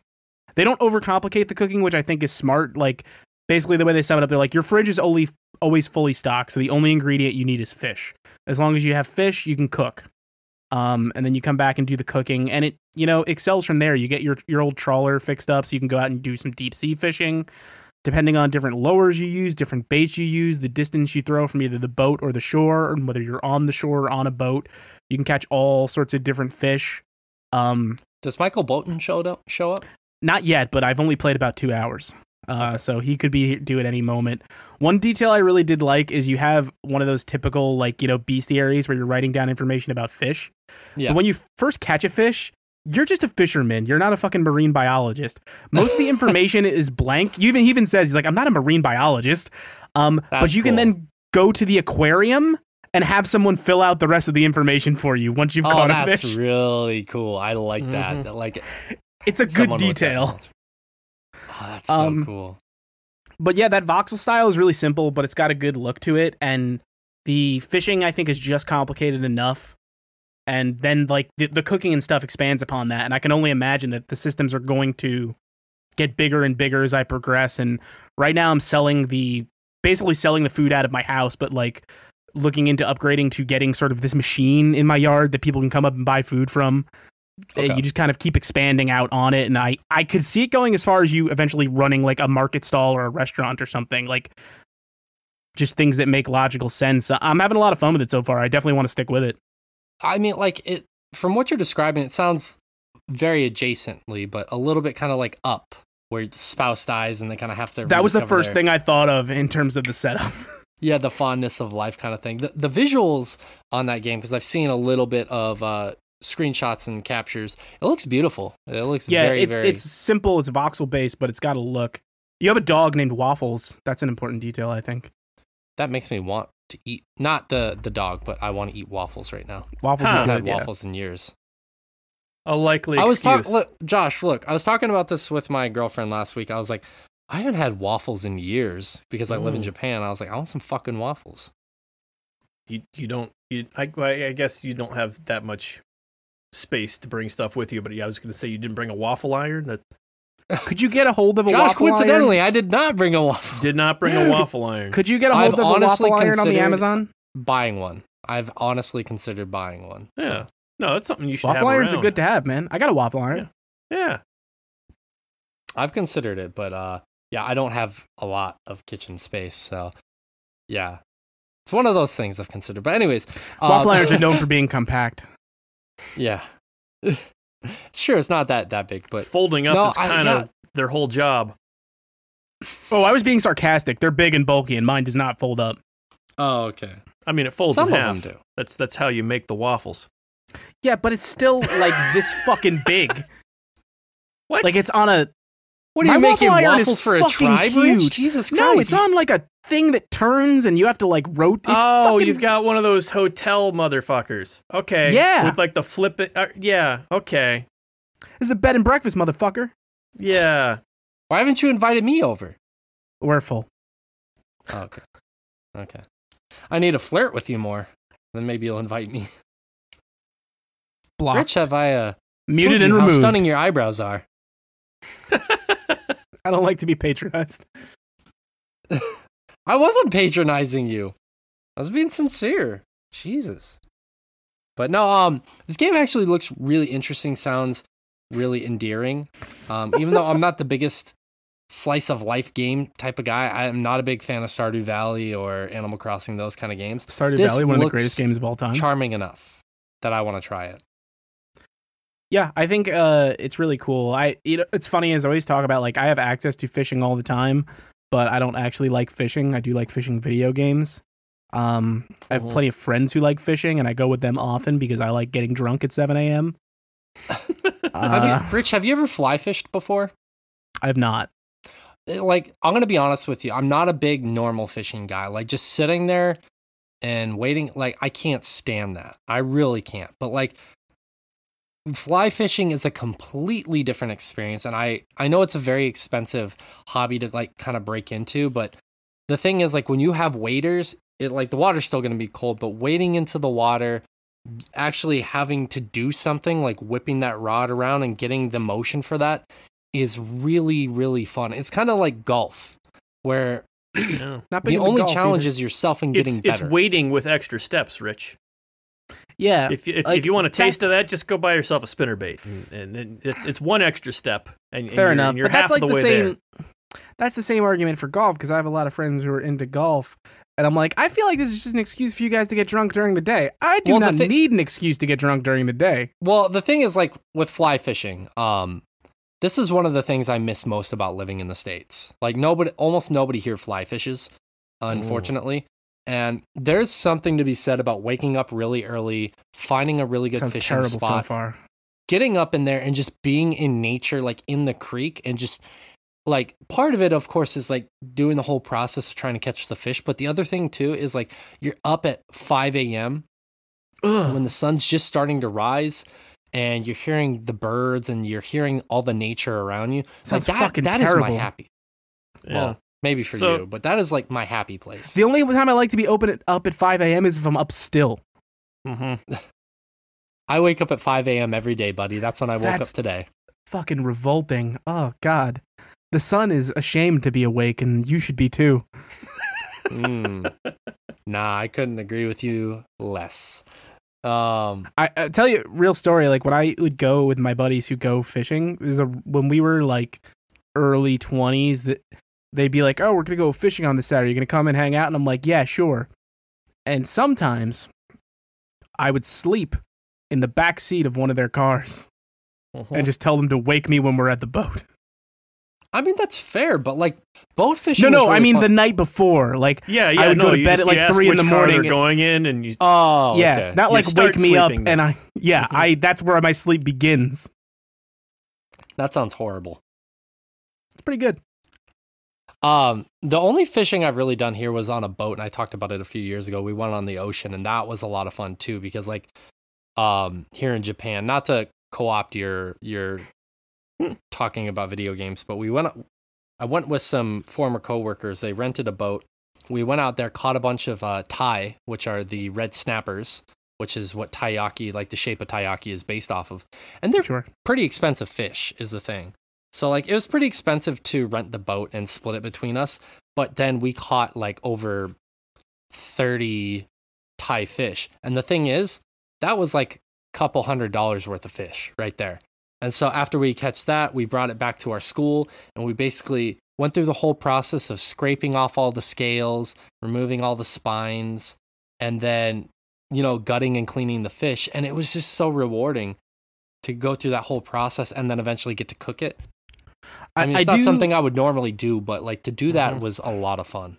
we we do. I do. I can appreciate that, and I have enjoyed knowing what the end product is going to be. Like doing deep sea fishing occasionally. Like we'll charter a boat, go out have some drinks, and uh, mainly around here, what we're angling for at that point, if you're going deep sea, you're going for flounder, or you're going for bluefish. Angling for. I wasn't even trying to do that. Is the funny part.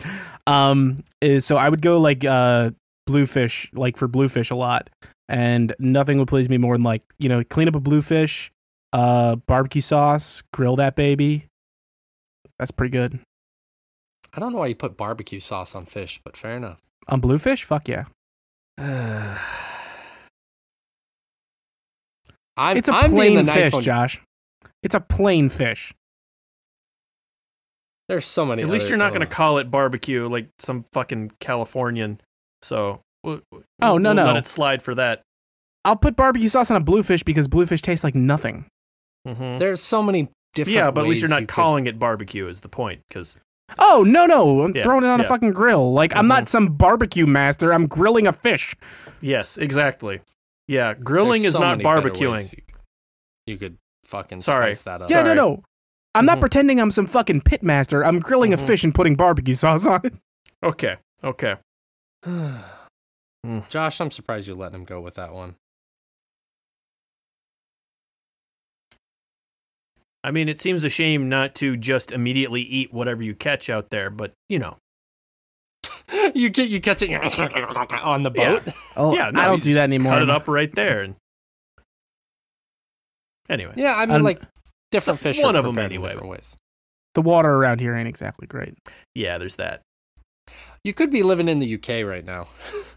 Oh my god. but that's a topic for a different day. This is We're that's a heading different there. podcast entirely. But um, yeah, I really want to try that game out. So Oh, yeah, Duff! I'm definitely gonna. ah, are you gonna stick with the game, Rich? Yeah, yeah, absolutely. Okay, cool. Um, That's right, to hear- bruv. I'm gonna play more, governor. Oh.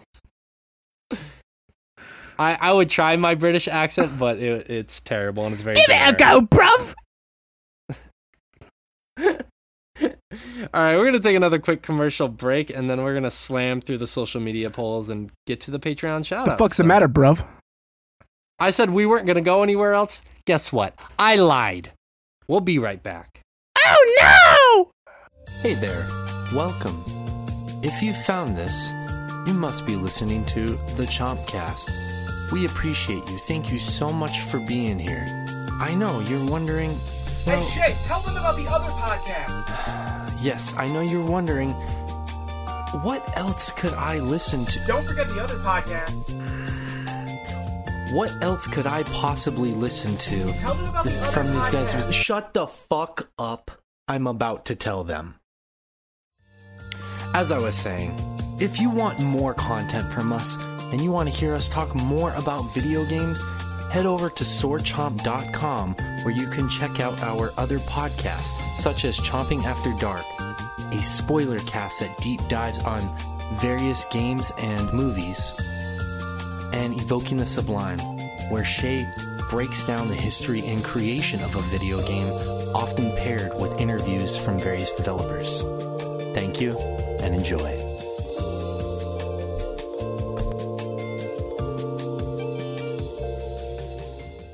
We're back. We're going to talk about some polls that we did on the social media. Smoking poles. every Tuesday at the Sword Chomp Instagram. You can vote on these wonderful polls curated by yours truly, and you can vote on them and let us know how you feel. So, first poll we're going to talk about is two years later, and a lot of work has been done on Halo Infinite. And I showed some side by side photos, and I asked our fans, do you prefer the 2019 or the 2021 version? a whopping 91% said the 2021 version, um, which I will admit I think looks a lot better. The lighting work that they've done on those makes it look much more visually and aesthetically pleasing. Um, I don't know how much more work they've done on the visuals themselves. They look like slight. They have a slight bit more detail, but the lighting I think was the big difference there. Did you guys see those photos? Not those particularly, but I have No? seen I've seen images, diff- but not yeah, the ones I've seen discussing. the differences. Just don't know the specific ones you were mentioning. I should have sent those But, guys. uh, to, sent those to you guys ahead of time. That's my bad. I'm sorry. No, that's fine. I've like I've seen pictures of it, and yeah, it's that early stuff. It almost looks like they accidentally rendered it in one color space, and then edited the trailer in a wider color space by accident because everything looked so Hmm. washed out. Um, like it was so far off, so far off that it just made no sense. Like how it even got to that point. Um, Yeah, that may be the case. I'm sending Uh, you guys the photos right now so you can take a quick look at them. But yeah, it just like the 2019 versions just looked a hell of a lot darker.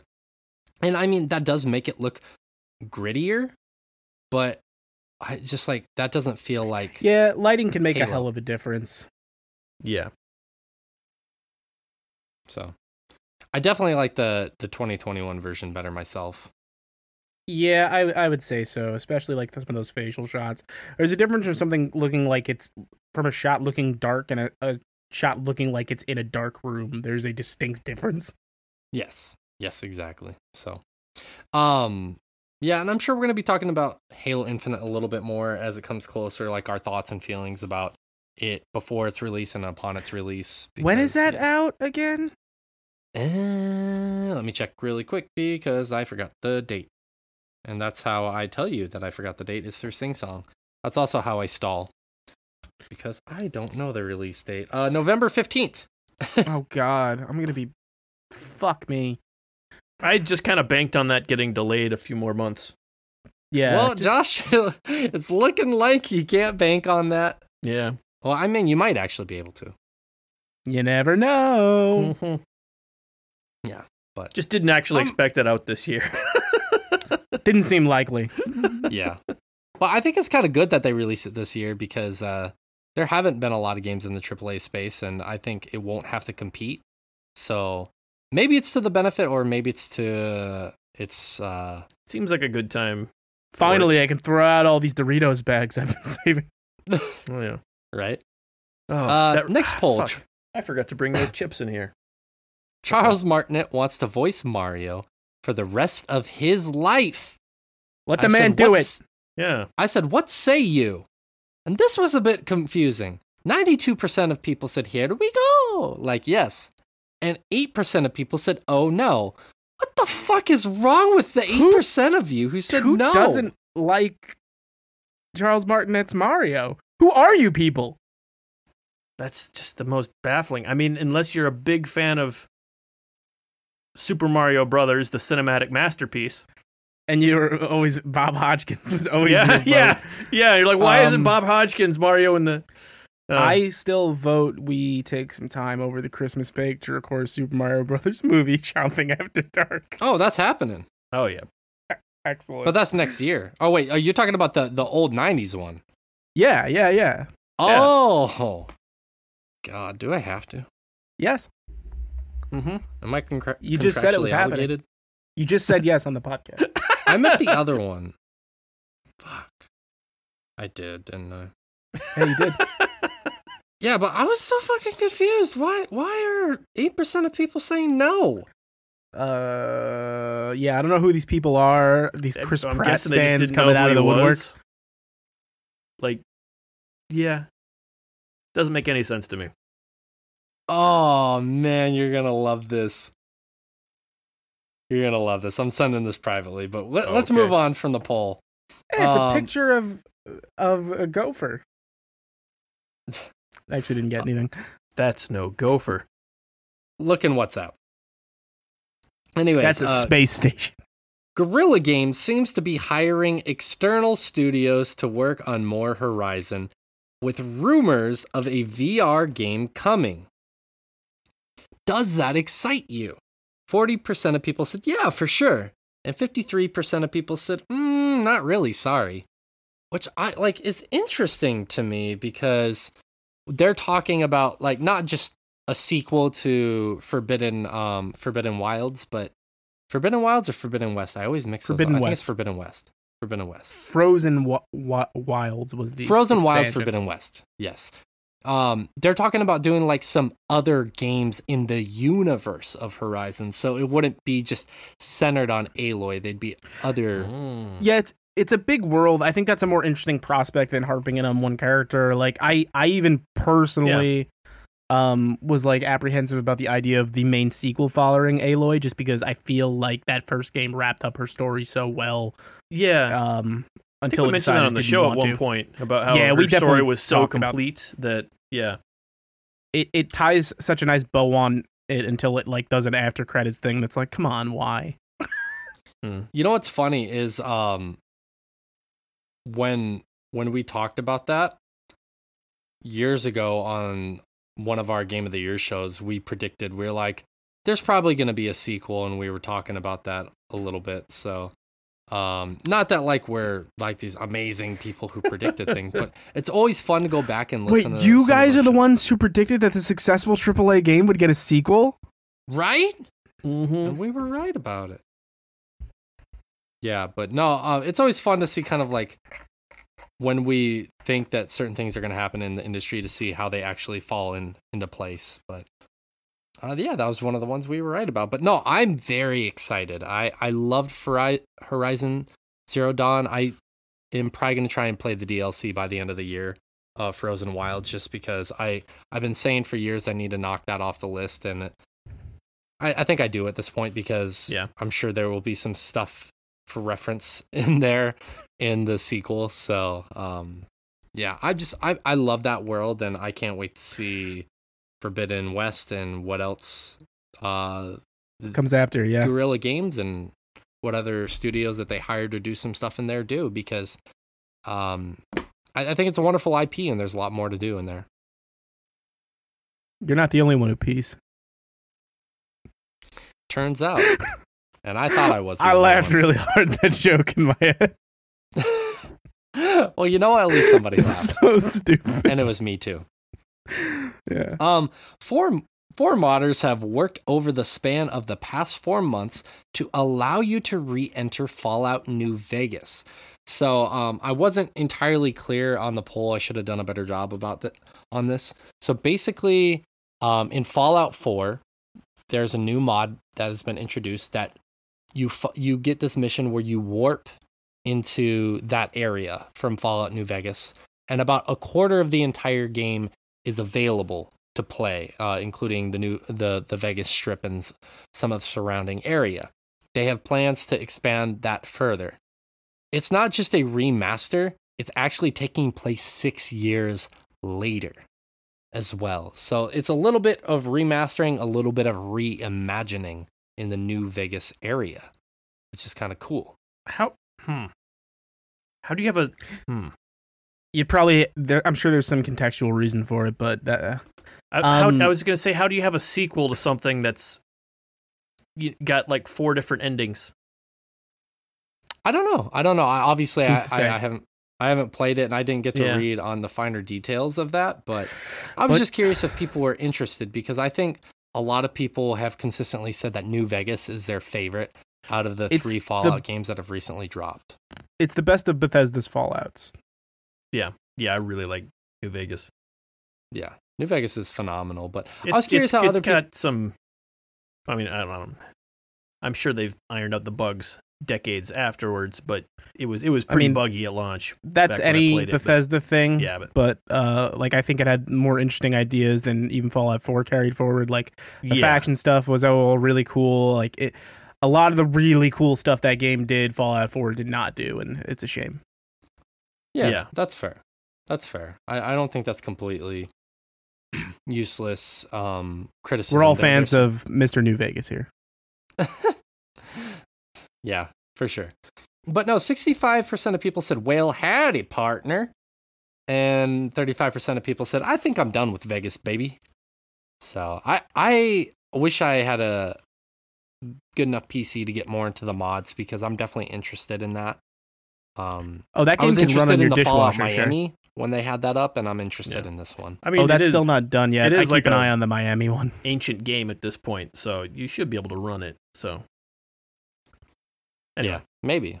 And I, I know think they you have some noticed- mods on the systems, so maybe I should check into that.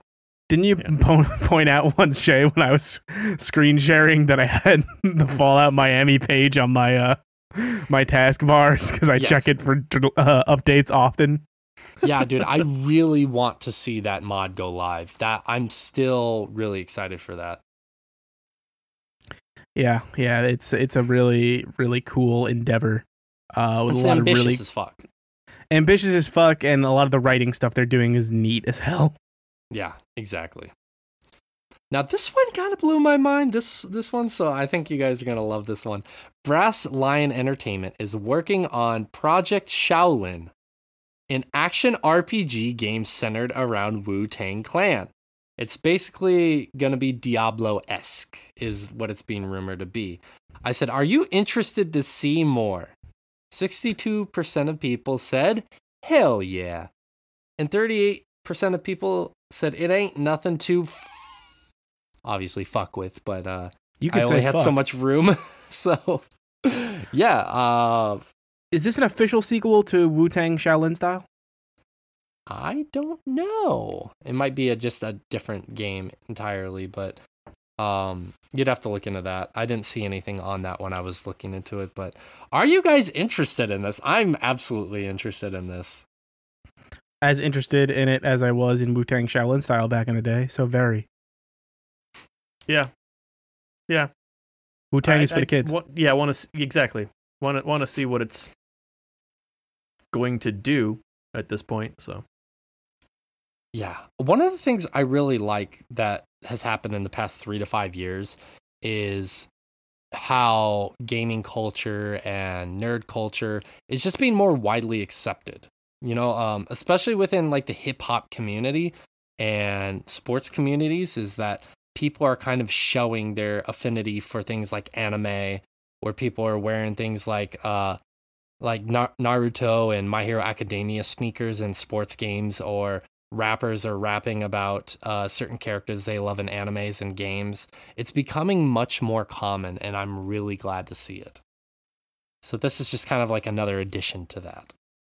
Not that Wu Tang is just suddenly um, becoming aware of it. I mean, like you said, Rich, they've been involved in this for a while, but it's cool to see that it's continuing and it's being more common, especially within Now- the hip hop community.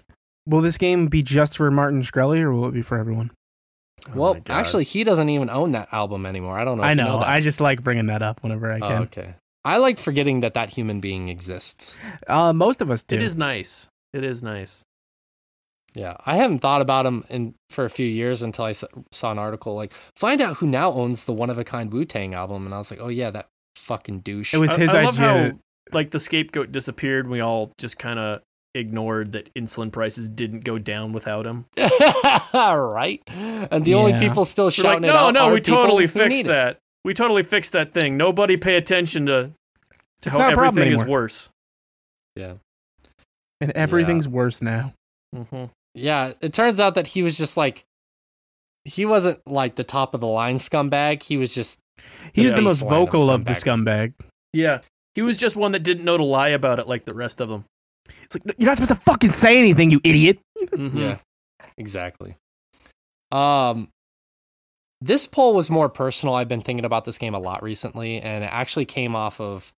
Um, I did a I w- I did a post last week about bosses and the purpose of them and like great bosses. I had asked the guys for some examples of different kinds of bosses and whatnot, just because I was thinking about bosses recently, and um, I was thinking about one in Phantasy Star, actually two of them in Phantasy Star, the the original.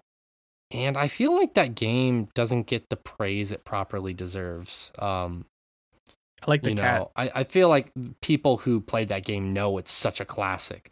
But often people are like, oh, Phantasy Star 2 and Phantasy Star 4 are the, the top of the line. And I feel like the first one is so amazing. It just doesn't get the praise it deserves. So I was curious and I asked our fans, would you consider Phantasy Star a classic? The original one, the one with Myau the cat, Alice, Noah the wizard, and Odin, the big buff dude. And 69% of people said it's a true classic. I like the cat. And 31% of people said, I'm sorry, what game? Yeah. So, Talk Kinda cool Fantasy stuff Star there. Online. but yeah, I think that game is just phenomenal. And, um, yeah, I love that game so much. Have you guys ever played it? Yes. Nope. I've tried to play it, but don't think I got very far. It's hard to go back to. Yeah. To be honest with you, yeah, it pains me to say that. I feel like if you're in the mood for a retro dungeon crawling game, it is one of the best. But if you're really not in the mood for grinding or doing that dungeon crawly stuff or not having your hand held at all, it's a tough sell. Uh, I will no doubt uh, get around to and probably have you aboard for it, Shea, doing a, a chomping at the bits on that game eventually because it's got a fascinating history, um, including studio splits right in the middle of it. I don't know if you're. A lot of people compare Yeah. Phantasy Star to Star Ocean. That makes a lot of sense because the studio split in half halfway through its development, and the other half went and made Star Ocean. Exactly. Now, uh, the thing I will say is uh, if you don't have me on for that show, I will quit. Um, yeah, it's fair. I mean, it would never would have been a, a not going to be a problem we would have I'm kidding, by the way. Uh, because we'll never do that episode now. now we're not doing it. Fuck you. No. Um yeah, please have me on for that episode. I have a lot to say about that game and I don't want to just fucking massive dump here where like three pe- people are going to be like shut the fuck up. yeah, you you can do it for an hour and a half where people are expecting to hear about Phantasy Star. Exactly. That's exactly the right place. Um, Josh, you should play it sometime. Just give it a shot and like Yeah, I'll need I'll need to try it again when I'm in the mood for that sort of thing. Because You can play it on I'll your Switch hang out now. with you and give you tips. yeah, yeah, I may have to try it on that. Yeah. I, I, like honestly, I bounced off of that and Star Ocean pretty hard. Like they're just yeah.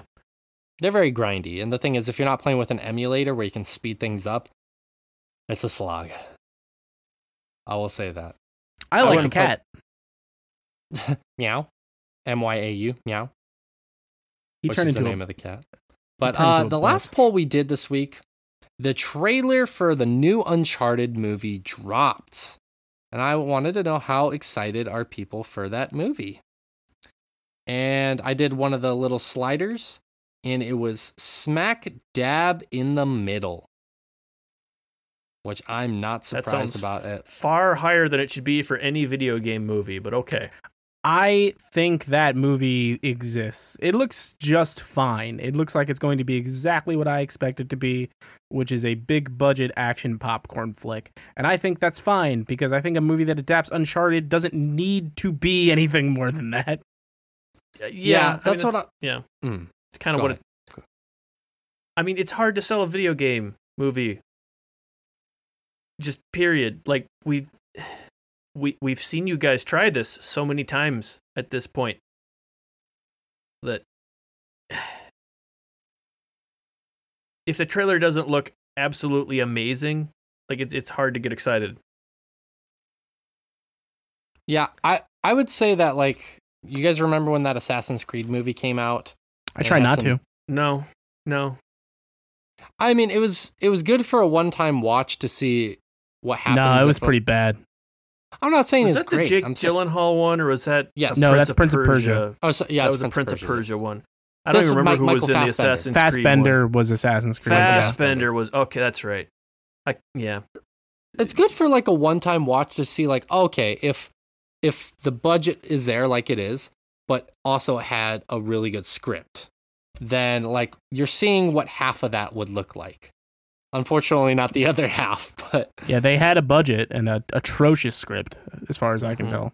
I mean, it's cool to see that stuff brought to life. I think The Witcher, granted, it was a book series before it was a game, has kind of been the exception to the rule. Where I think The Witcher is an awesome TV show. I know a lot of people feel I mixed enjoyed about it. that. I think Castlevania is the best. Ex- like I, I know it's Yeah. animated, but like that is the best video game adaptation into a thing we've gotten. The Castlevania animated series is Well, Yeah. the- so phenomenal. The animated ones always do well. Like, or I shouldn't say always, but usually do pretty well. It's still pretty miss. I think for like the Castlevania is exceptional.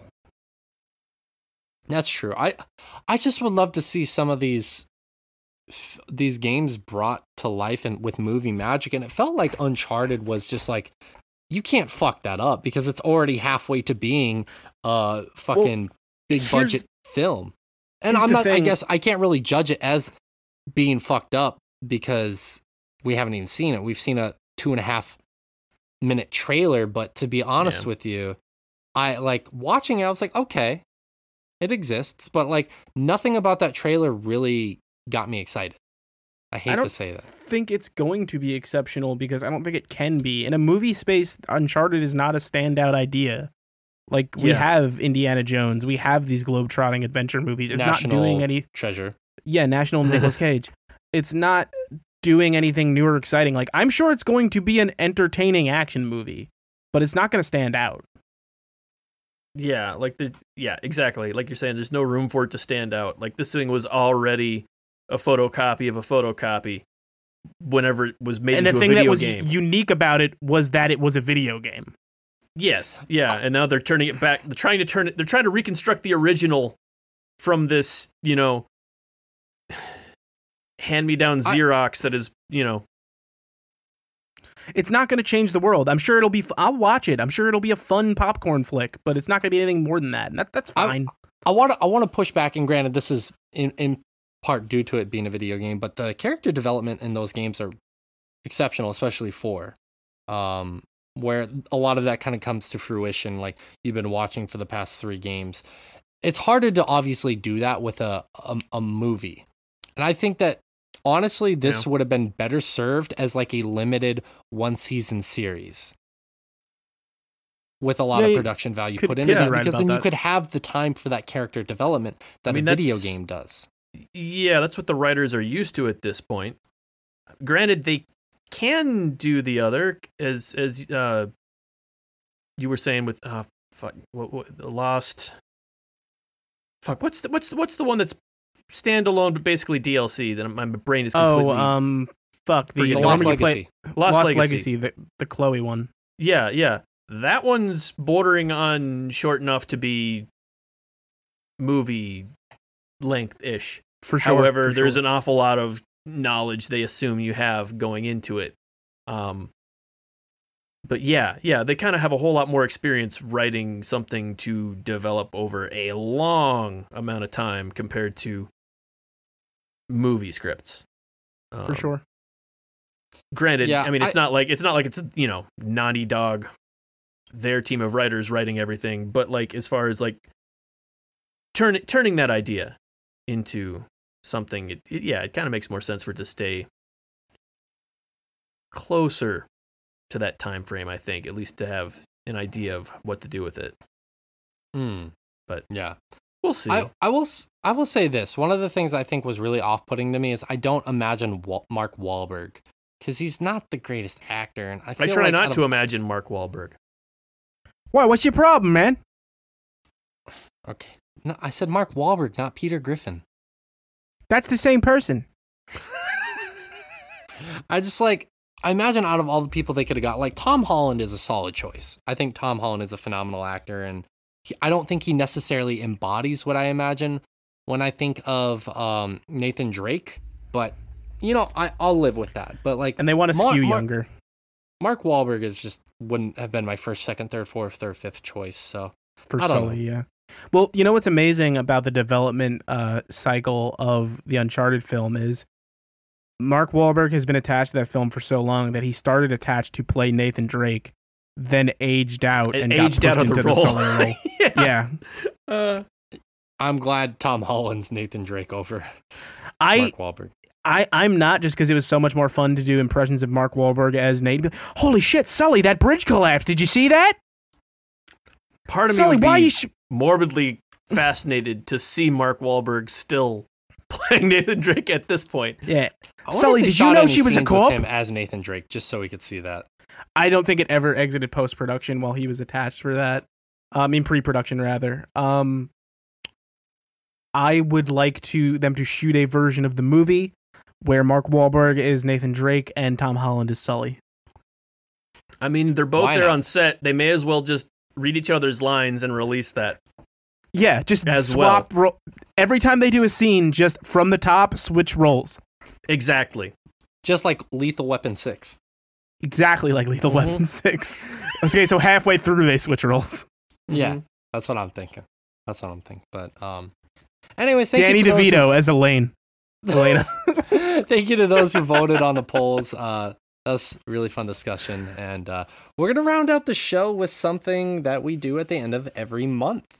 It is our Patreon shoutouts. We got to give thanks and praise to those who continue to support us and keep the lights on because uh, without it, we would not be making as much content or doing as much as we do. And we are incredibly, incredibly thankful that um, the people who are about to name do what they do. So, without further ado, I want to shout out to Mr. Ivan, Bernadette, Jonathan, Michelle, Cy, Beefy Gamers, Eric, Bebop, Justin, Jay Holbro, Paul, the Zalby, Tawny, Amber, and Fletch thank you to each and every one of you for supporting the show. Um, we've been really busy this week. We've been making a lot of content. Rich has been working on his chomping at the bit stuff, which hopefully is going to be going live here soon. Um, we've been making a little bit more chomping after darks due to your guys' support. um, which has been awesome. We always love making those shows. They're cool little deep dives for us. And um, we have some other stuff on the horizons and or on the horizon, not multiple horizons. Uh, but on, On the horizon- Forbidden West. Yeah. The Forbidden Crest. But no, um The you seriously, thank you to each and every one of you. Um we're able to make all this content and we're able to keep the the site running, we're able to keep the podcast going, we're able to put so much more time and effort. So thank you to each and every one of you. It means the world to us. Mm-hmm. Thank you guys. Thank you, thank you. I thought you were gonna do rub a dub dub again, Rich, and I was like, oh, Oh no, got to try new things. good, good. I'm glad. But no, um, if you are interested in joining the Patreon, so you can get shouted out as well as all the other additional benefits that you get, head over to Patreon.com/slash SwordChomp uh, to check all of that out. It would help us a ton. Um, yeah, I, I mean, I love, I'd love to end the the new or the year on a high note. Be able to get some more content planned out. So, um, obviously, finances around the holidays are always tough because buying presents and visiting family and all that fun stuff can be difficult but um yeah i mean if we even have one dollar tier which gets you gets you into some stuff so yeah ch- head over there and check it out and uh, it would help us out a ton but also if you are interested in more content from us head over to swordchomp.com where we have additional podcasts such as um, chomping after dark evoking the sublime and soon we're going to be getting up chomping at the bits which is rich's new brand new podcast. Really excited about that. Uh, at the site you can also find uh, different articles such as reviews and other random pieces that rich and our buddy ray write and sometimes when i feel compelled to i also write so um, you can check those out there we have merchandise um, which i'm sure you guys have heard about a lot at this Merchandising. point. What merchandising? Uh, we have a lot of The merch kids love that you one. can access at the store on the site. So chomp the Um, breakfast cereal. Oh man, I'd love that hot sauce breakfast, all that kind of stuff. I'd love to. So chomp That'd the doll. to- Hot sauce breakfast cereal. The like little chomping swords as. Uh, our so chomp the flamethrower. but seriously, I mean, like joining the Patreon helps us be able to do stuff like that. But um, yeah, uh, more. We have a bunch of merch over there, and um, you can f- head over there and find out all about us, how to get more immersed in the Sword Chomp experience, get more content out of us if you so wish. You can also follow us at the uh, social medias. Uh, the Twitter handle and the Instagram handles are at Sword Chomp. Um, I post there fairly frequently. I'd love to post there more frequently, but unfortunately, life and responsibility kind of gets in the way. So um, I post there when I can, like things that inspire me that I'm thinking about, or new games that we're talking about, or topic of the week, stuff like that. So head over there, follow, give us a follow on either one of those, so you can keep up to date on the Sword Chomp news. And you can find each one of us individually on Twitter or Rich and myself on Instagram and you can follow us there. So It's true. yeah, just look us up there, and uh, you can see our personal hijinks. But anyways, that's gonna do it for the show. It's a shorter show this week. Um, obviously we didn't play as much games as we usually do, so we're gonna get out of here a little bit early. Uh, gives our give ourselves a little bit of a break after the rough week we all Yeah. had. Two and a half Um, hours, but a light one. Yes. We have some really exciting topics planned out for the rest of the year, or at least for November. And Game of the Year is approaching. I'm really excited for that. So there's going to be more news on that here in the coming weeks. So be on the lookout for that. Um, I want to say thank you to Rich for being here from New York, Josh for being here from North Carolina, um, me being here from Japan. I'm not thanking myself, just letting you know where I'm coming from. and I want to say thank you to you, the listener, for checking out our show. So we're going to be back next week. I hope you're here to hear us. Um, I hope you're here to support us and uh, let us know what you think. Anyways, be safe out there. Drink some water, unclench your jaw, all that good jazz. Take care of yourselves and be well.